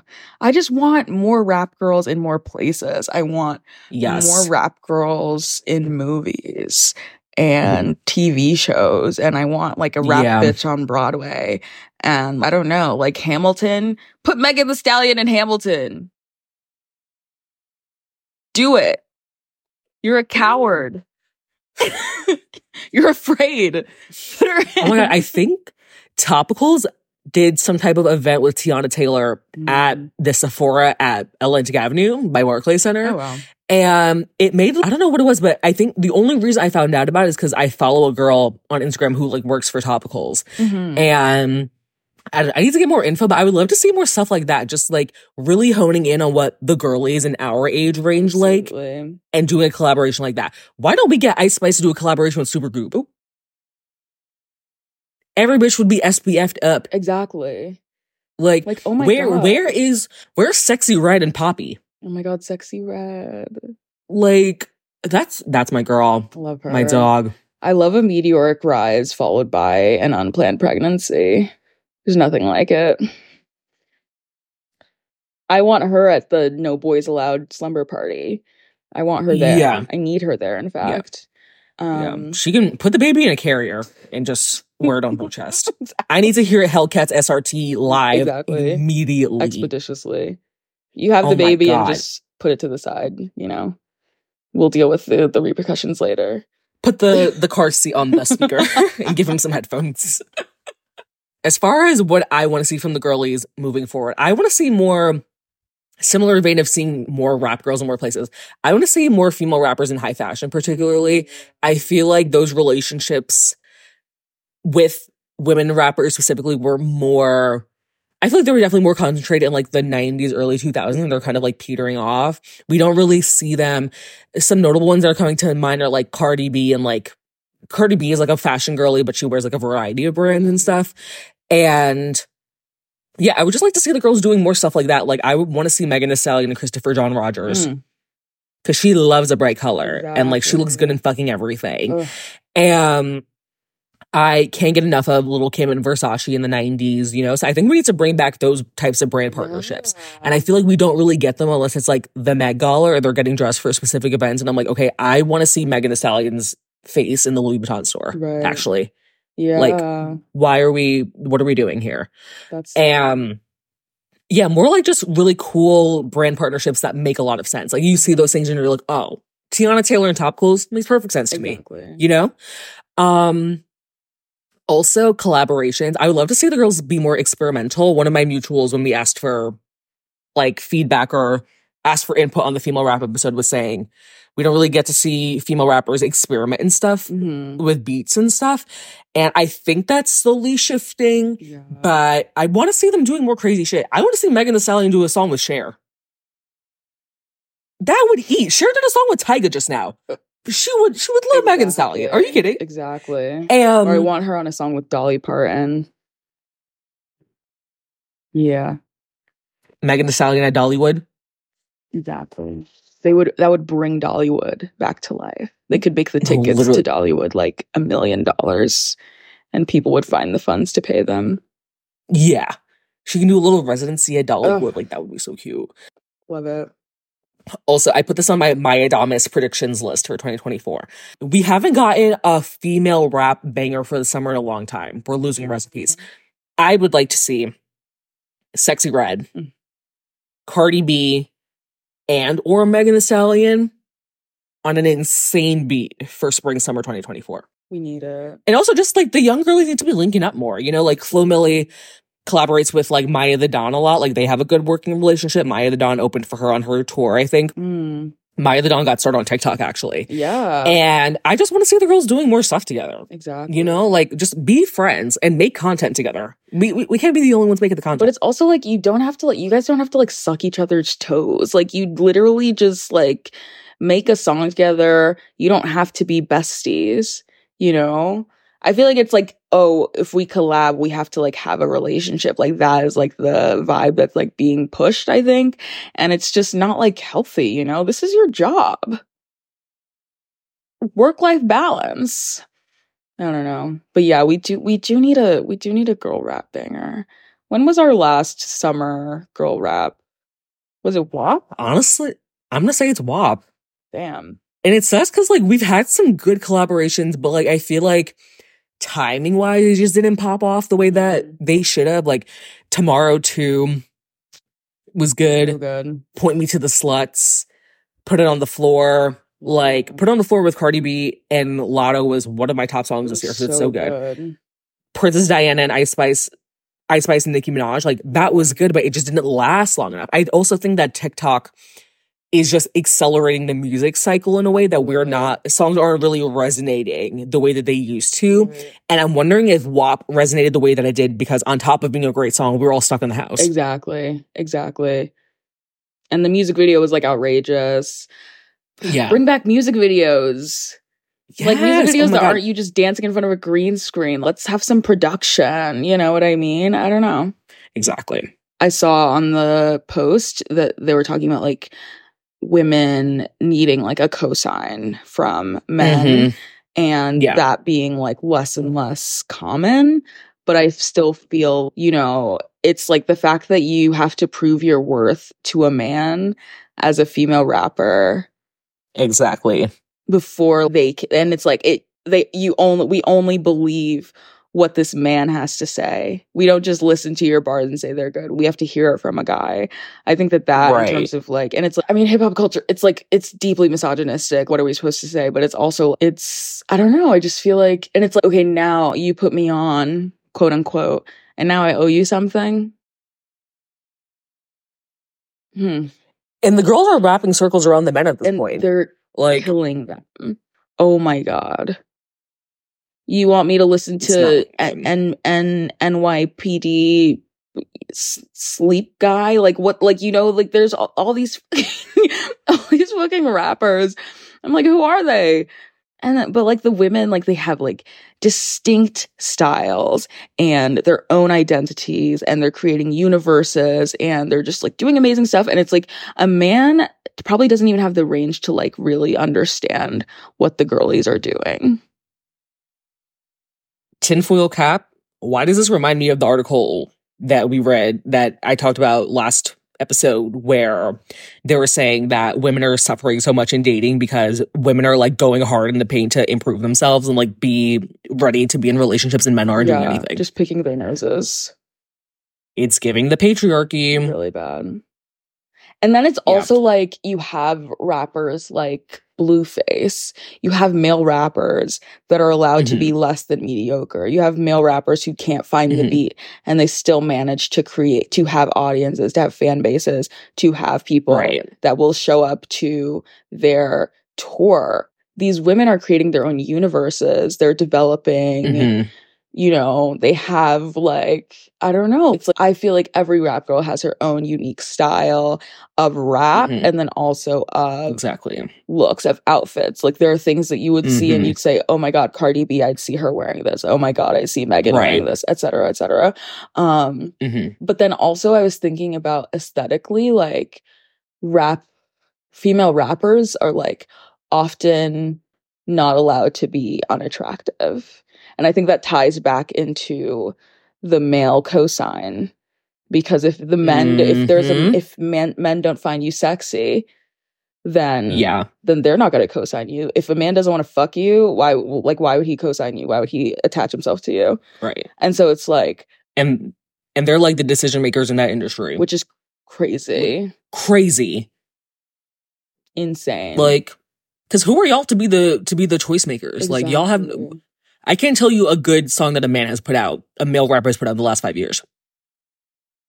Like if I think really, really hard about it, I can't think of one. I don't have it. So it doesn't exist. All of them are from before 2018 right. because they're all like going on Ozempic and getting BBLs and arguing with women on the internet. yeah. Bring us back to the days where they were drinking cough syrup.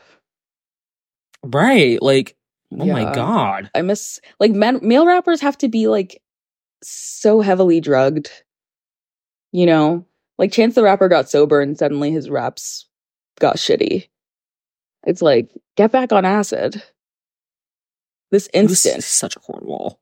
And it's like the fact that you need, you know, these these like extra accoutrements, accompaniments, Mhm. like you're not consistent. You're not consistently putting out good stuff. The rap girls are consistent. Right. The rap girls are Yeah. constantly outputting.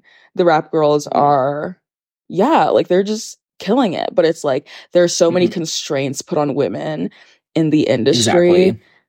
because of Mhm. the misogyny that's like required Right. to hmm make it function. And so it's just like, I feel like female rap, we're talking about it, we're singing its praises, but it's like it could be even more beautiful and Yeah.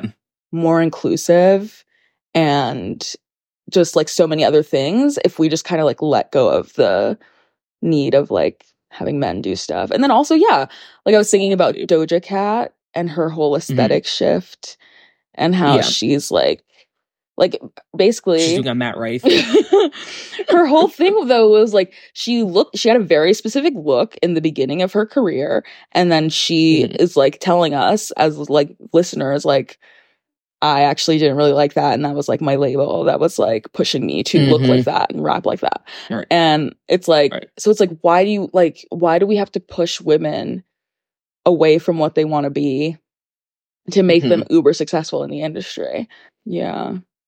There's so many isms in the female Right. rap universe. Whew. That sounds like an essay to me. Real. Yeah. Actually, that sounds like a JSTOR article that I'm gonna read because Yeah. Yeah.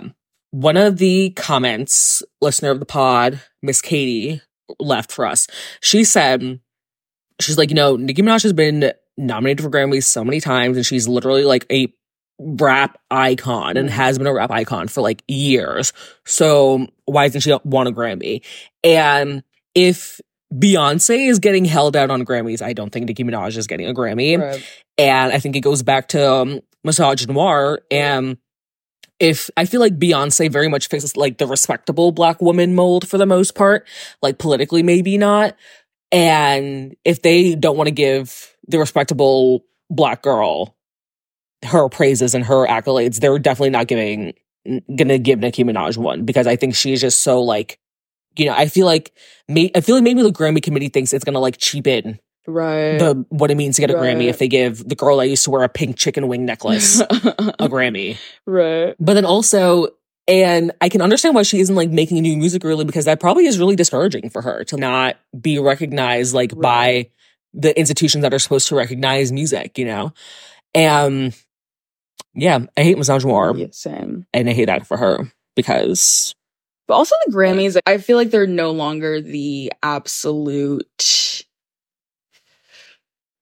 like they don't have the final say in what is good music. You know, exactly. Beyonce, Yeah, especially recently. Renaissance. Beyonce's been snubbed for album of the year every time she puts out an album. yeah. Yeah.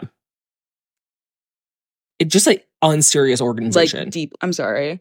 I know you're a Harry girl, but there's nothing No. on that Harry's No. Home album that eats Renaissance. There's Absolutely not. there. And you know what? In fact, I was bathing the boys and Annie for today, and I usually play them music when they're in the bathtub. And I was looking at Harry's house, and I was like, "Wow, I know two songs on here." And I probably listened to this album through less than once. right. And I've seen that man in concert three times. So that to to Renaissance to that is crazy work. Insane work. But also, I'm also wondering if it has to do with the Grammy voting committee or whatever, like just not feeling compelled or because of racism and Oh, misogyny or whatever, just not time. feeling So why should I vote for They- them? Because they're gonna win regardless. I think that they probably just don't, you know, does Nicki Minaj has been nominated, but she hasn't won, right? Is that I it? I believe so. Okay. I think that maybe the people who vote and decide just don't take her seriously as an artist Right. because of racism and misogynoir and because she's this, you know, such a character and she's like not, doesn't fit the respectable mold, unfortunately. Yeah. Yeah. I'm thinking about like early Nicki Minaj and like Mhm. again like that aesthetic like being out of the box like the big pink hair and Mhm. the I don't know just like everything the campiness of it right. Exactly. and then her not necessarily like being taken seriously compared to someone like Lady Gaga who was doing Mm-hmm. also very campy things but it was seen Mhm. as you know this elevated person and now can Mhm. turn around and put out jazz albums and people like they Right. get considered for you know all the awards so Yeah. i think you know i mean if we're to sit here and talk about racism and the way that the impact it has on the music industry we'd be here for another three hours uh, Yeah.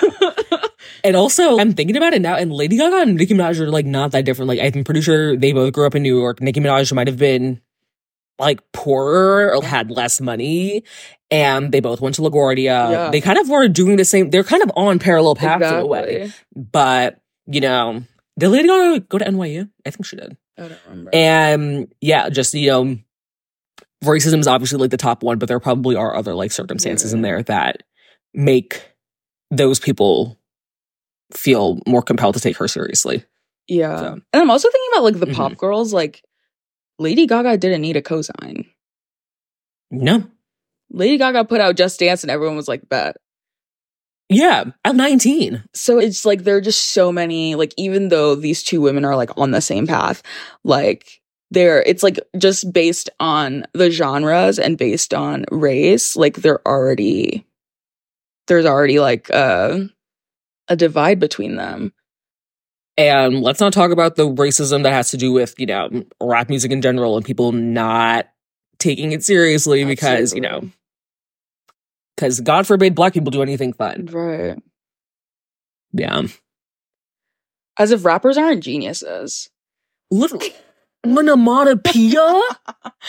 i mean she Oh does my- have a just, like, I'm grammy literally like megan does have a grammy I'm like ripping literally the whole episode. You guys can't see. I'm like literally about to like rip my hair out of just how smart these women are. Like, are you kidding? Should we jump into the weekly brief? as usual, start with the hates. My big hate is rage bait, and I guess that's kind of ironic, but I'm really sick of these men or just people in general getting on TikTok and saying insane things, getting on Twitter and saying insane things, and then everyone being like, we need to talk about this for a week. Yeah, I need people to get better discernment because I love a discourse. I love a topic. You know, Right. we have a fucking podcast Christ's sake. But- I need people to get better at discerning when people are saying things for engagement and when they are not. right. Because some people are just genuinely are like just they're just talking off the dome and it's like, oh, this would we should talk about this, you know, whatever. Right. But you know, I I would let a man propose to me with the bread bag tie and I would go to the airport and watch planes take off as a date. Shut the fuck up. Boring. Go read bell hooks and call your fucking dad and get off Twitter. Oh my god. Jesus. Yeah. It's or like, you know, I think we talked about it a couple weeks ago, like the whole like, oh my God, the like skits like, oh, we're in front of the Cheesecake Factory and uh, why would you take me on a date to Cheesecake Factory? Like, sorry, there's no one on this earth that's too good for Cheesecake Factory. But it's like we're doing, we have to do discourse. We have to have these conversations instead of conversations that are actually interesting. We're like filling the space with like bullshit. It's like, I'm expecting like Socratic seminar stuff from people who have access to the internet. So it's do you like need to look for more spaces where, you know, maybe like mm-hmm. intellectual spaces, but it's also just like, why aren't we like better at this? Like, why aren't we a bit Right. smarter and just Oh moving my differently? Yeah, it really upsets me. There was some guy with like dangly earring and he's, I don't know if you saw him where he was like, Dee Pickles. I don't even really remember what he was saying, but he was like, I'm, if I actually put an effort into my appearance, like, I'd be like way hotter and like you as a woman. Like, I don't even really remember what he was saying, but he basically was just like Mhm. saying he calls women ugly and X, Y, and Z. And it's like, Mhm. this is how they make like Kevin Samuels and this is how they make, you know, just like massage. And it's like you want to turn to them for advice. You want to ask him his opinion. He doesn't matter. He's here to upset Also, you. that guy's he's known on TikTok for that engagement and for that content. Really? For like, you know, I didn't know that. Getting women upset on on TikTok for engagement. It's which ridiculous. weird kink. Like you have a Weird way to get attention. Come on. I'm sorry your mom didn't pay attention to you when you were a kid, but maybe put the Amazon hoops down Right. and log on to BetterHelp Stop playing in your mom's and figure that shit out. Go read the will to change and leave me the fuck alone. Good God. Ugh, ridiculous. Fucking Amazon turtleneck. Don't piss me off. oh my God. Go build something. Again. Yelling at, exactly. yelling at women on the internet. Like, please. Jobless. Go volunteer in your local soup kitchen. uh, but yeah, I'm just like, I'm just really, I guess it's like I'm asking for like legitimate conversations on the internet. So it's like I'm already like setting myself up for failure. But I feel like, yeah. like, I don't With know. the same people who, the same people who argue about $200 dates every three weeks. The same people who are like, Andy's friends and her boyfriend are the real villain in the Devil Wears Oh, Prada. Every three months. Like, can we, can we We come up it. with something else, please? Come on, rub those brain cells together. You can do it. You can do it. And it's like we're we're rehashing a topic that someone like probably shot out on their Tumblr and like 2009 just because they were like bored. And now we're sitting Right. here and having hours and days long conversations about it. I'm bored. I'm tired. Let's all just shut up. Like a moratorium on speaking for like the next few months and just let's all just take vows of silence. Let's all do a vow silence. Yeah. Let's do What's some monk shit. Yeah. But my loves last week was Thanksgiving, so pie. I just like always this time of year. I always just remember how much I love pie. I love putting Mm-hmm. an ex- excessive amount of whipped cream on pie. I love eating it. It's just like one of my favorite things. It's very comforting. Another food thing. I went to this ramen place in Midtown. And they had Mm. these insane shishito peppers. I'm not even like a big shishito pepper girl, but these were Mhm. I'm I shit you not like the best peppers, like shishito peppers I've ever had. Yeah. And they were delicious and they were like salted very perfectly. And the restaurant was like Mhm. one of those like Michelin like bib gourmand places and I was like, yeah, Michelin Michelin was cooking. Michelin was cooking.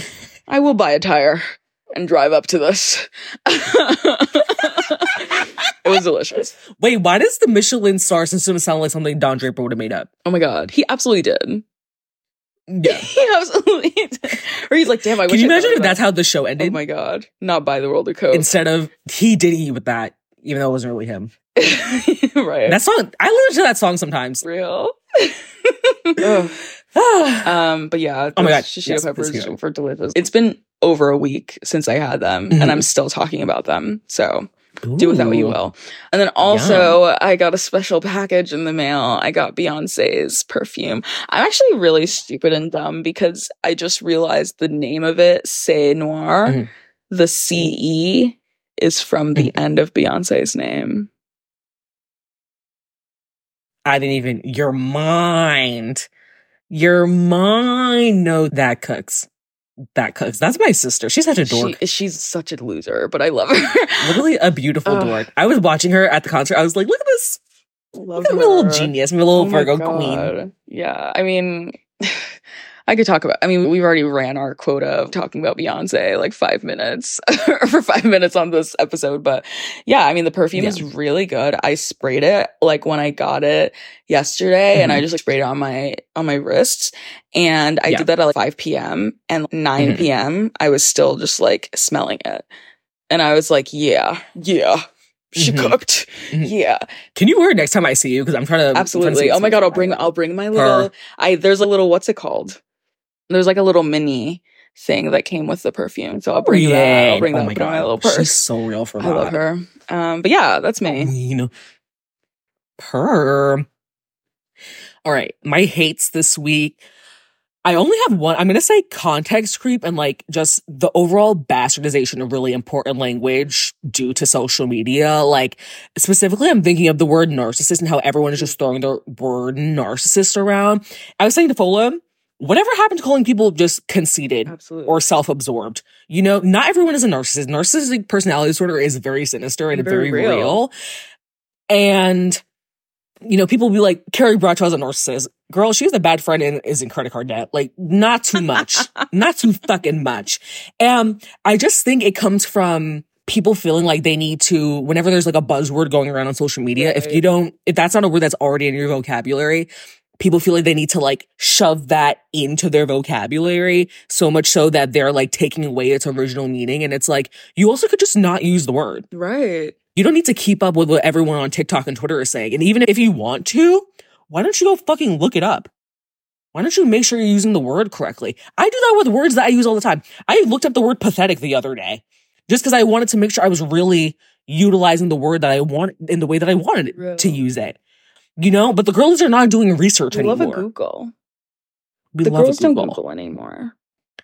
No, they don't. I've been on my reading Zoom a little bit. My goal for this year was to read a book a month. I think I have to read, I have to finish two more this year.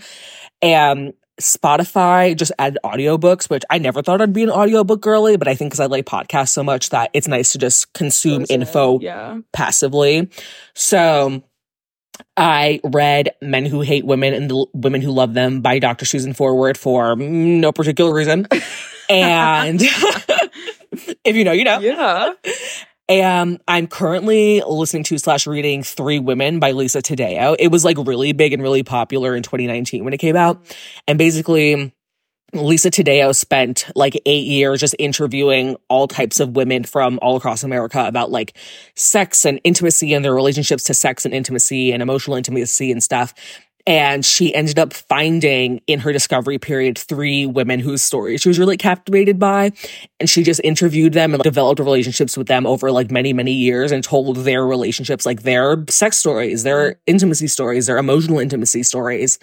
And the three women are all like very different. They all come from very different backgrounds and it's really, really great. And I think it's going to be HBO show. So I am really excited about that. And yeah, and also speaking of HBO, I did finally start Girls. You know, I just, I saw it like, I am very stubborn. I have to choose to do things on my own volition. but I saw a TikTok. It was from when Shosh was telling Adam, she was like, yeah, like, Hannah's so lucky that you don't have like friends or a job or a life and you can just like wait on her hand and foot while she's so mentally ill, right?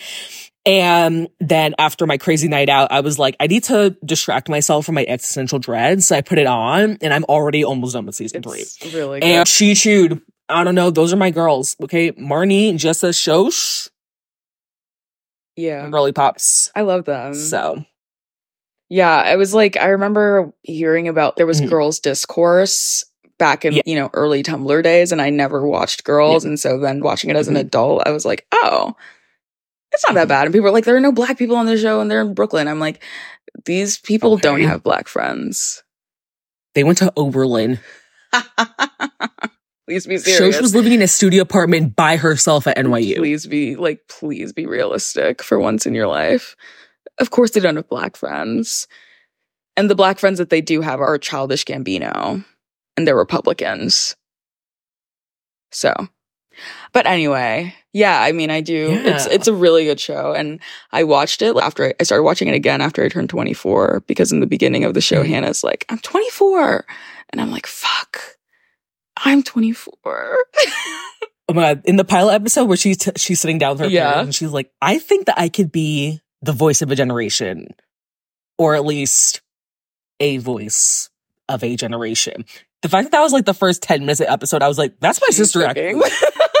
I was like, "She's so fucking real." Yeah, I feel like that's our Yeah. iMessages to one another, like every other day. So yeah.